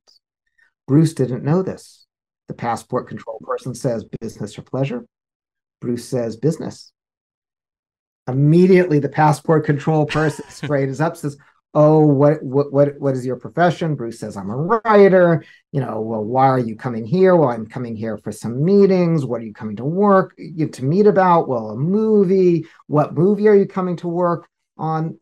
Bruce says the new james bond movie. At which point the customs agent bursts into a smile stamps bruce's passport and says well you take good care of our james. Oh wow. And there's no other movie i've ever worked on where everywhere well, not everywhere, but pretty much everywhere you go in the world, you're met with that kind of excitement and welcome. Mm-hmm. So it, it really is an extraordinary experience while you're doing it. And once you'd moved on and, you know, Die Another Day moves forward, was there ever a sense of like kind of the regret of not being there, or were you just happy to be a Bond fan again, just seeing the movies? I was excited to be a Bond fan again. I mean, there's there's something still thrilling about seeing a Bond movie and not knowing what I'm about to see and being surprised. Um, you can't help but be a little bit of a backseat driver in you know in terms of oh huh that's an interesting choice um or oh wow i wish i'd been around for when they did that because that would have been really interesting to do or oh that's really surprising i'm kind of envious they came up with that so it you know and, and i think having been involved for six years with a bond it's hard not to feel all the all of that Mm. But mainly, I'm just thrilled that the franchise keeps going. Yeah. Well, I think then drifting off of James Bond and onto other things, one of the things that fascinated me looking at sort of your credits uh, is, is, is a film that Cam and I both love, and that is The Man from Uncle. Um, now you've got a, a, story by credit on that film, so I, I, I kind of want to hear your story of the Man from Uncle. How did you get involved, and what work did you sort of do on the film? Well, first, I want to point out you know there's a Bond connection with Man from Uncle. So Napoleon Solo first appears in the book Goldfinger. Right. And originally, when The Man from Uncle was being looked at as a television series, Ian Fleming was going to be involved. There was a deal made with Ian Fleming. When Cubby Broccoli heard about this, he wasn't happy about Ian Fleming taking a character, uh, even though it was a insanely minor character hmm. from a Bond book and doing something separate from Bond. So Fleming sold the rights to Napoleon Solo for one dollar to the people who were creating the TV series, and then had nothing more to do with it. Hmm. But in many ways, and by the I should say, when I got involved in Man from Uncle, I didn't know this until I started to research Man from Uncle. But I was in, uh, it, it, it's a, a strange coincidence. So what happened with Man from Uncle is I got a call one day from an executive at Warner Brothers named Lynn Harris. Lynn asked if I'd come in and meet with her, and I said sure. And I came in, and I, I'd known Lynn off and on for ages. And Lynn said, "I, you know, I know you worked on the Jack Ryan franchise, and on Bond, and on Thomas Crown Affair. We've been trying to break Man from Uncle. We've been trying to figure out a way to make a movie out of it for a couple decades. We haven't been able to. Do you have any ideas?" I knew nothing about Man from Uncle other than the title. I'd never seen the mm. TV series. And I said, I don't, but I'm willing to watch the series and read the scripts you've already got in case something sparks. And she said, sure. So I was sent all the DVDs of the TV series. I was sent all the scripts that had been written by a lot of great writers, Requa Ficarra, the Thomas brothers, um, I think John Hodge. I mean, a lot of people have written versions of Man from Uncle. And I started to watch the TV series, which is um, it's wild. Richard Donner was directing episodes of the TV series. Mm. And um, the three seasons, I think there were only three seasons, they're kind of like the trajectory of the Roger Moore Bonds, where they start out somewhat grounded, but by season three, you have Kuryakin riding missiles like out of Doctor Strangelove.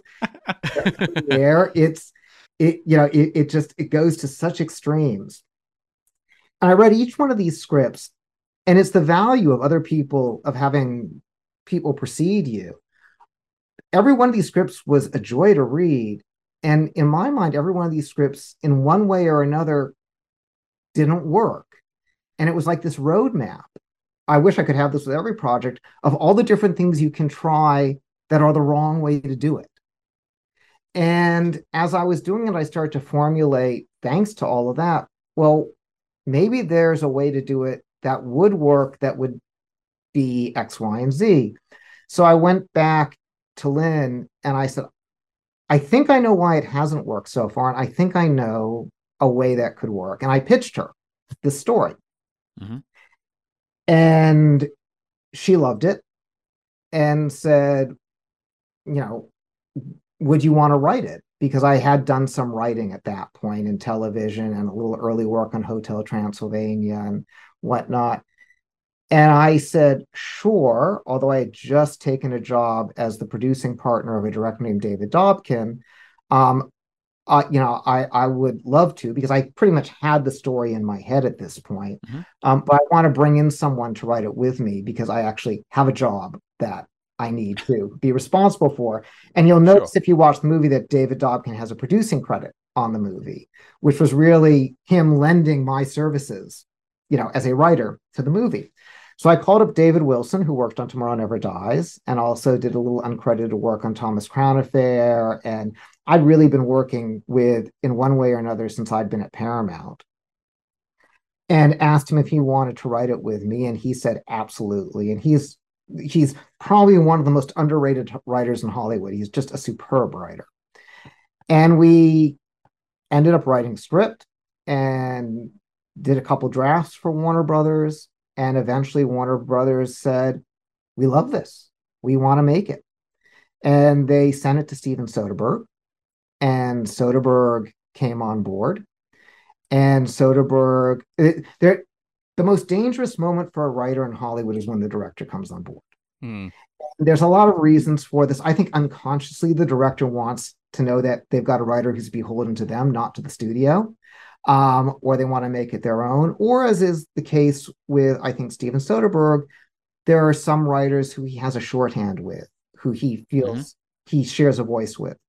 So he brought on Scott Burns, who is a writer who he's made a number of movies with, and I think has a shorthand with. And Scott did his version of the draft. And Soderbergh, you know, was casting it with the rumors were, and I was not involved directly, so I was just hearing it secondhand with Clooney and possibly Brad Pitt.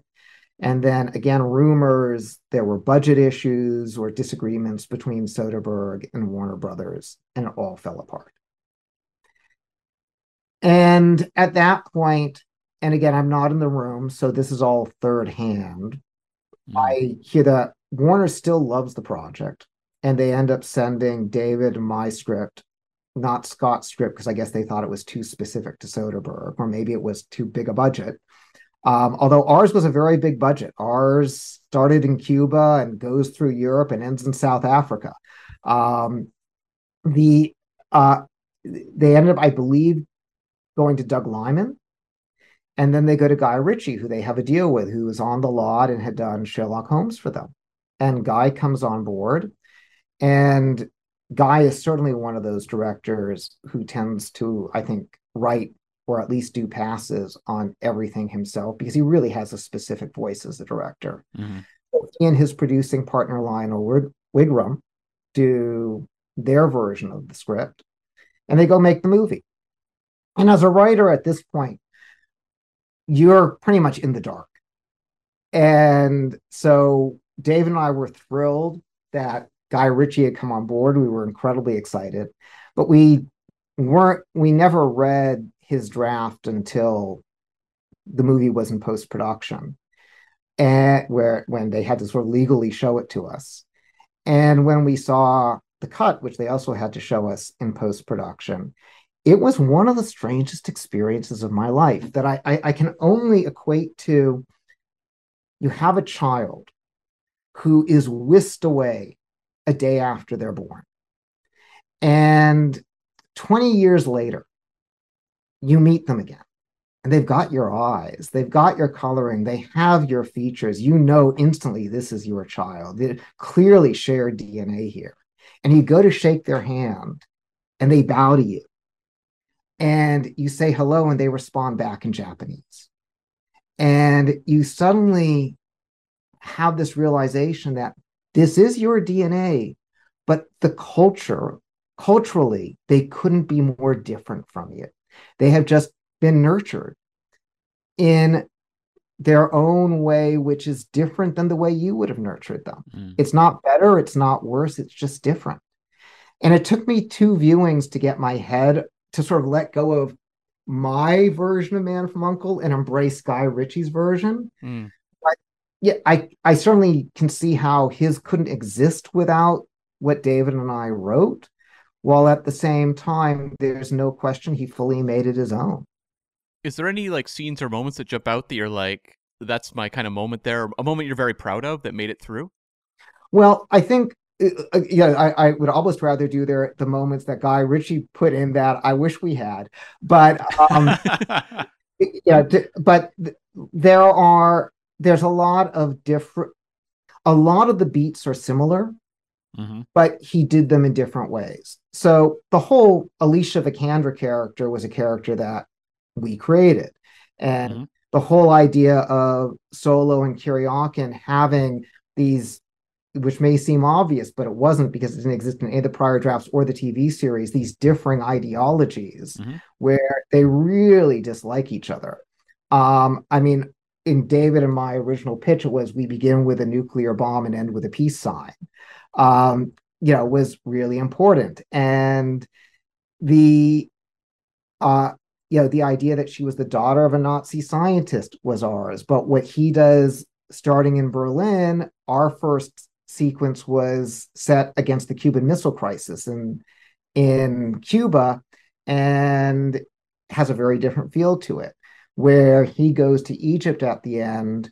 What we did for our sort of third act of the movie was go to South Africa because it was during the raw and set it during the initial rise of the ANC and this world of apartheid Mhm. because we thought nobody's ever done well I shouldn't say nobody's ever done we didn't know of a really interesting spy thriller from the 60s set against the backdrop of apartheid South Africa. So it felt to us like, oh, we can do something different and unexpected here. Mhm. The whole Italian thing comes out of the fact that I love La Dolce Vita. Um, La Dolce Vita is an insanely important movie to me for a whole bunch of other reasons. And so we were, you know, we were obsessed with doing something in Rome, La Dolce Vita style. You know, and again, essentially meshing a spy movie with it. But what Guy Ritchie does with it is very different than what we did with it. Mm-hmm. So it, it is this odd experience where I can say, oh, here's all these things that I know why we originally put them in there, but now they're being used in a way that's very different than we intended, which is fine because that's his prerogative. Mm-hmm. And just sort of like looking at the Man from Uncle as a franchise, because you you were the sort of part of the team that brought it to the big screen, really. Uh, it obviously had its adaptations in the 60s. But do you think the franchise has a future, be it on television or in cinema? Um, well, not in its current form. Mm. Yeah, we, we all now have enough sense of Hollywood history to know that something can be made, not be successful in the moment, and then 10 years later, 20 years later, somebody makes a new version of it and it takes off. But the movie did not succeed commercially. Mm-hmm. It it I wasn't a horrible flop, and it, it's it's a hap. I, I get tremendous pleasure because it seems there are a lot of people around the world who are fans of it because it's astonishing to me how many thank you how many people pop up and say you worked on the Man from Uncle. Uh, and sometimes I think, well, what about those, those other movies? But yeah, the Man from Uncle is a big deal for for a bunch of people. Um, clearly, Armie Hammer's had a difficult time since mm-hmm. the movie came out. So, I I do believe there's a great Man from Uncle movie to be made that could launch a franchise, but unfortunately, for probably twenty different reasons, this movie wasn't the one that's going to launch it. Mm. Um, you know, it's it's an interesting issue with Hollywood, which is this obsession with IP. Sure. Mm-hmm. And Man from Uncle is IP. It's a name that people sort of say, "Oh, I met," and I'm going to say before the movie came out, they're kind of like, "Yeah, I think I've heard of that. What is it?" Um, but it wasn't IP that had this big, passionate fan base. Mm-hmm. It, had, it had a small, passionate fan base, but a big, passionate fan base. So it i will admit it initially struck me as odd that warner's was so obsessed with doing something with it simply because of the name because i wasn't sure how much traction you get out of that name that being said i was thrilled that they did because the idea of getting to write a uh, spy thriller set in the 60s that's really fun and has a kind of Ninotchka quality of you know ideology versus ideology is was a joy. And in terms of sort of connecting to your original love of spy movies, James Bond, that's like coming full circle in a way, writing that film. Yeah. Okay, Jeff, it's been an absolute pleasure. We've uh, we've dived deep into the treasures of the Brosnan era of James Bond and the Man from Uncle, but um, I think we'll we'll wrap it up for today. But I have a couple of quick questions before we let you go. First and foremostly, what is it you're currently working on? Is there anything you can sort of share with us? I just a few months ago took over the position of CEO of Bold Films. You may or may not have heard of Bold, but Bold has made some movies you most likely have heard of because they're really great. Whiplash, Nightcrawler, Drive, The Guilty.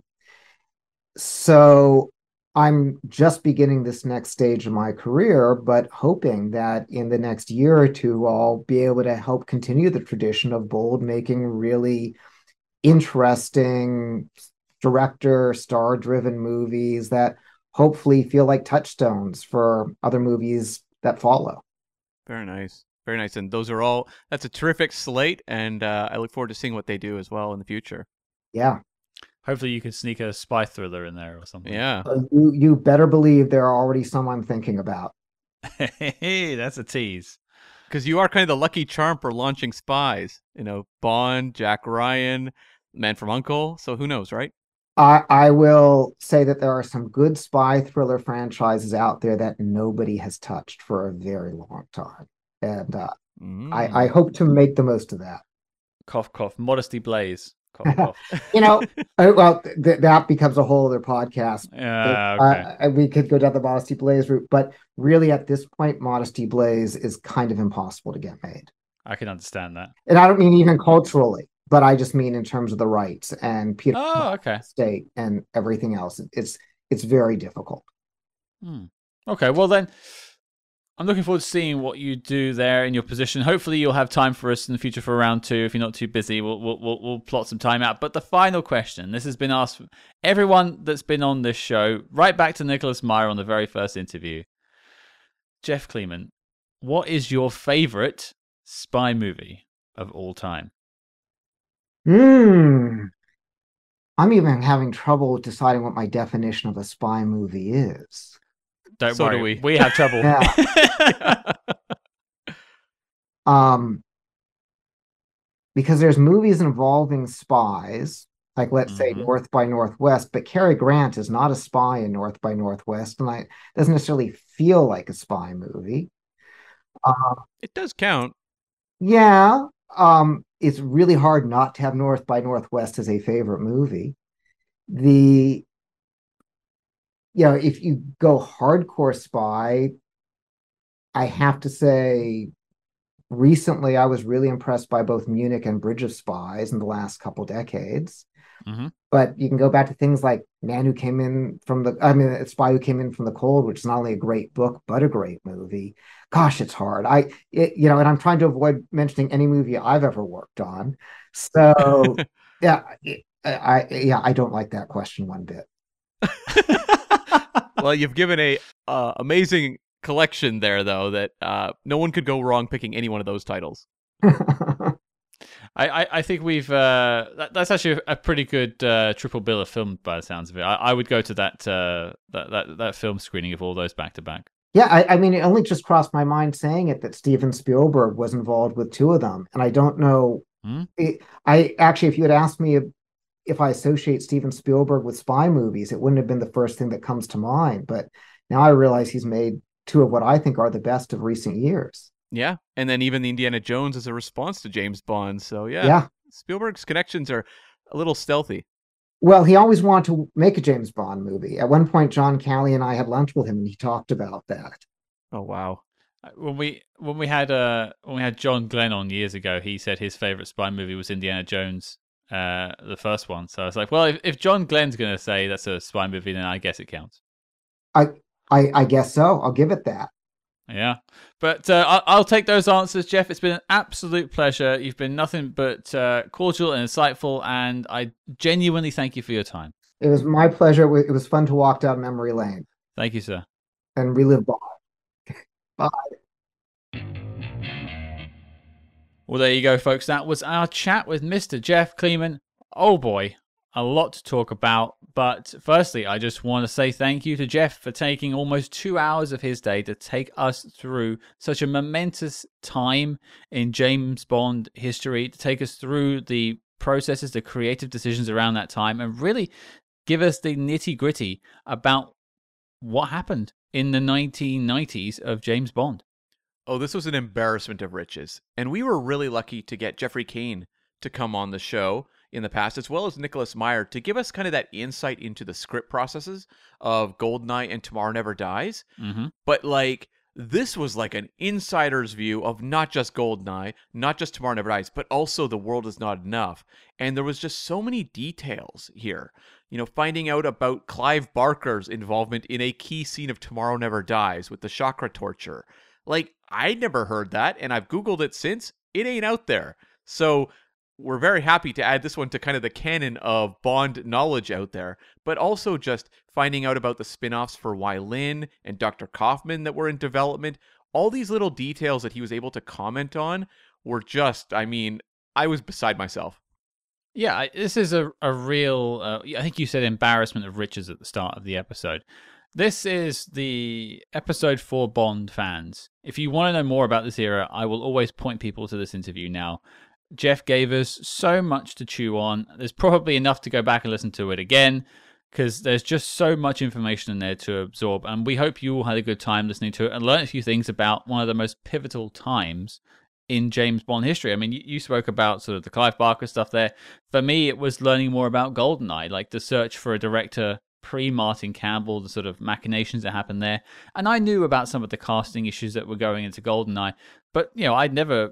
Maybe this is out there, but I'd never known much about you know Mel Gibson or, or Liam Neeson being mentioned for the role. And, you know, thinking about it now, I'm glad we ended up where we did. But there is an alternate universe, and we live in a world of multiverses now where Mel Gibson was in Tomorrow Never Dies. Yeah, and not only did he explain, you know, about Mel Gibson being up for the role and being considered, but why it wouldn't have worked. Mhm. Like that's the thing. It's like a lot of interviews or even, you know, books you'll read or whatever will give you kind of the information, oh, so and so is up for the role. But what I loved about this interview with Jeff was that he explained why it didn't work on paper ultimately and why Pierce Brosnan was the right person. It's the kind of insight there, details, and insider knowledge that just made all of these sort of anecdotes and stories that much richer. Yeah, and, and I think, you know, fans of this particular era, and, you know, you guys know, listeners, long-time listeners will know, cards on the table. Brosnan was my entry drug to Bond. He brought me into the fold. So fleshing out the story surrounding his, uh, you know, bringing into the fold and the evolution of his subsequent sequels just made me appreciate what was going on more and and, and how fortunate they were that these films were successful and turned out so well because of all these machinations you know going on behind the scenes that could have easily derailed any other production Totally. And it was also interesting to hear him talk about The Man from U.N.C.L.E. film, a movie we Mm. covered very early on in the show. And, you know, being someone who was involved on that script for quite a while and having it ultimately pass into Steven Soderbergh's hands and then being rewritten. And that was a project that was in development for a long time before the Guy Ritchie movie finally arrived. And so his kind of experiences hearing him talk about seeing the movie and being like, well, I recognize this, but this is entirely different than what I remember kind of creating. Like it's not the same energy that I was creating. I thought that was just a really interesting anecdote from the point of view of a writer seeing what happens when their script is developed and changed over time and then seeing the finished product. which is, something we've discussed with writers in the past who have done like the first bit of the story. Like uh, Brannon Braga a recent guest is a good example of that. Him and his writing partner ronald d. Moore did the story treatment for mission impossible 2 that was eventually handed over and, and rewritten into what we now know as mission impossible 2 but you know it must be very weird as a writer to see these concepts that you've come up with sort of be distorted uh, in a good or a bad way depending on the outcome into someone else's vision.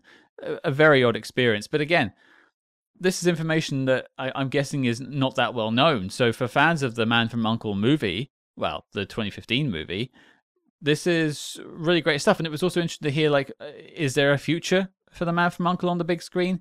Seems like that's more of a question mark than we'd like to hear, but you know, there's always possibilities.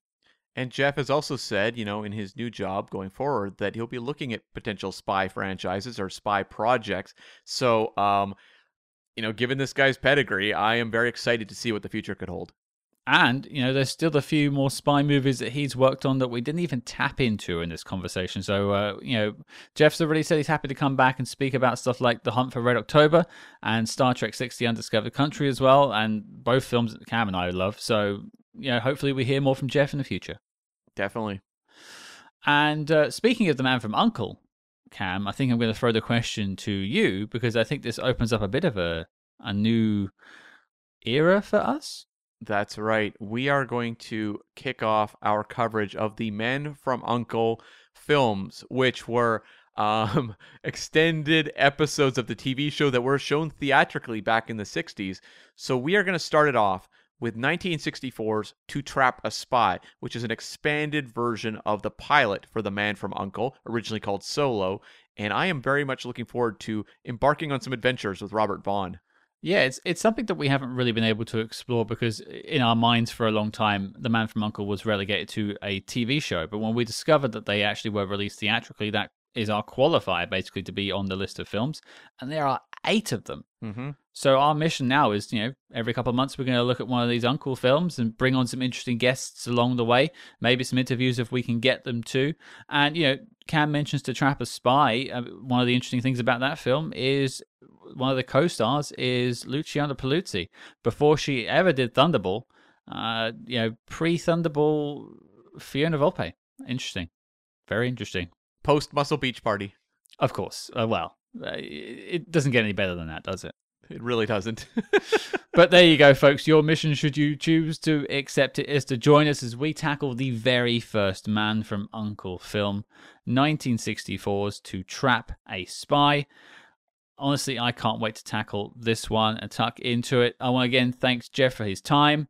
And I want to thank you all for listening. If you liked what you heard on this episode, please consider supporting us over on our Patreon. You get a bunch of bonus episodes, and of course, our thanks. You're helping keep the lights on here at SpyHards HQ because independent podcasting is not cheap and we are paying a lot to get these episodes to you for free every week. So if you have the spare dollar to the side and you want to just do one month and get the whole back catalog of episodes, you're more than welcome to do so. We're happy to have you over on the Patreon, patreon.com slash spyhards. And make sure you follow us discreetly as always on social media at spyhards. That's S-P-Y-H-A-R-D-S on Facebook, Twitter, and Instagram.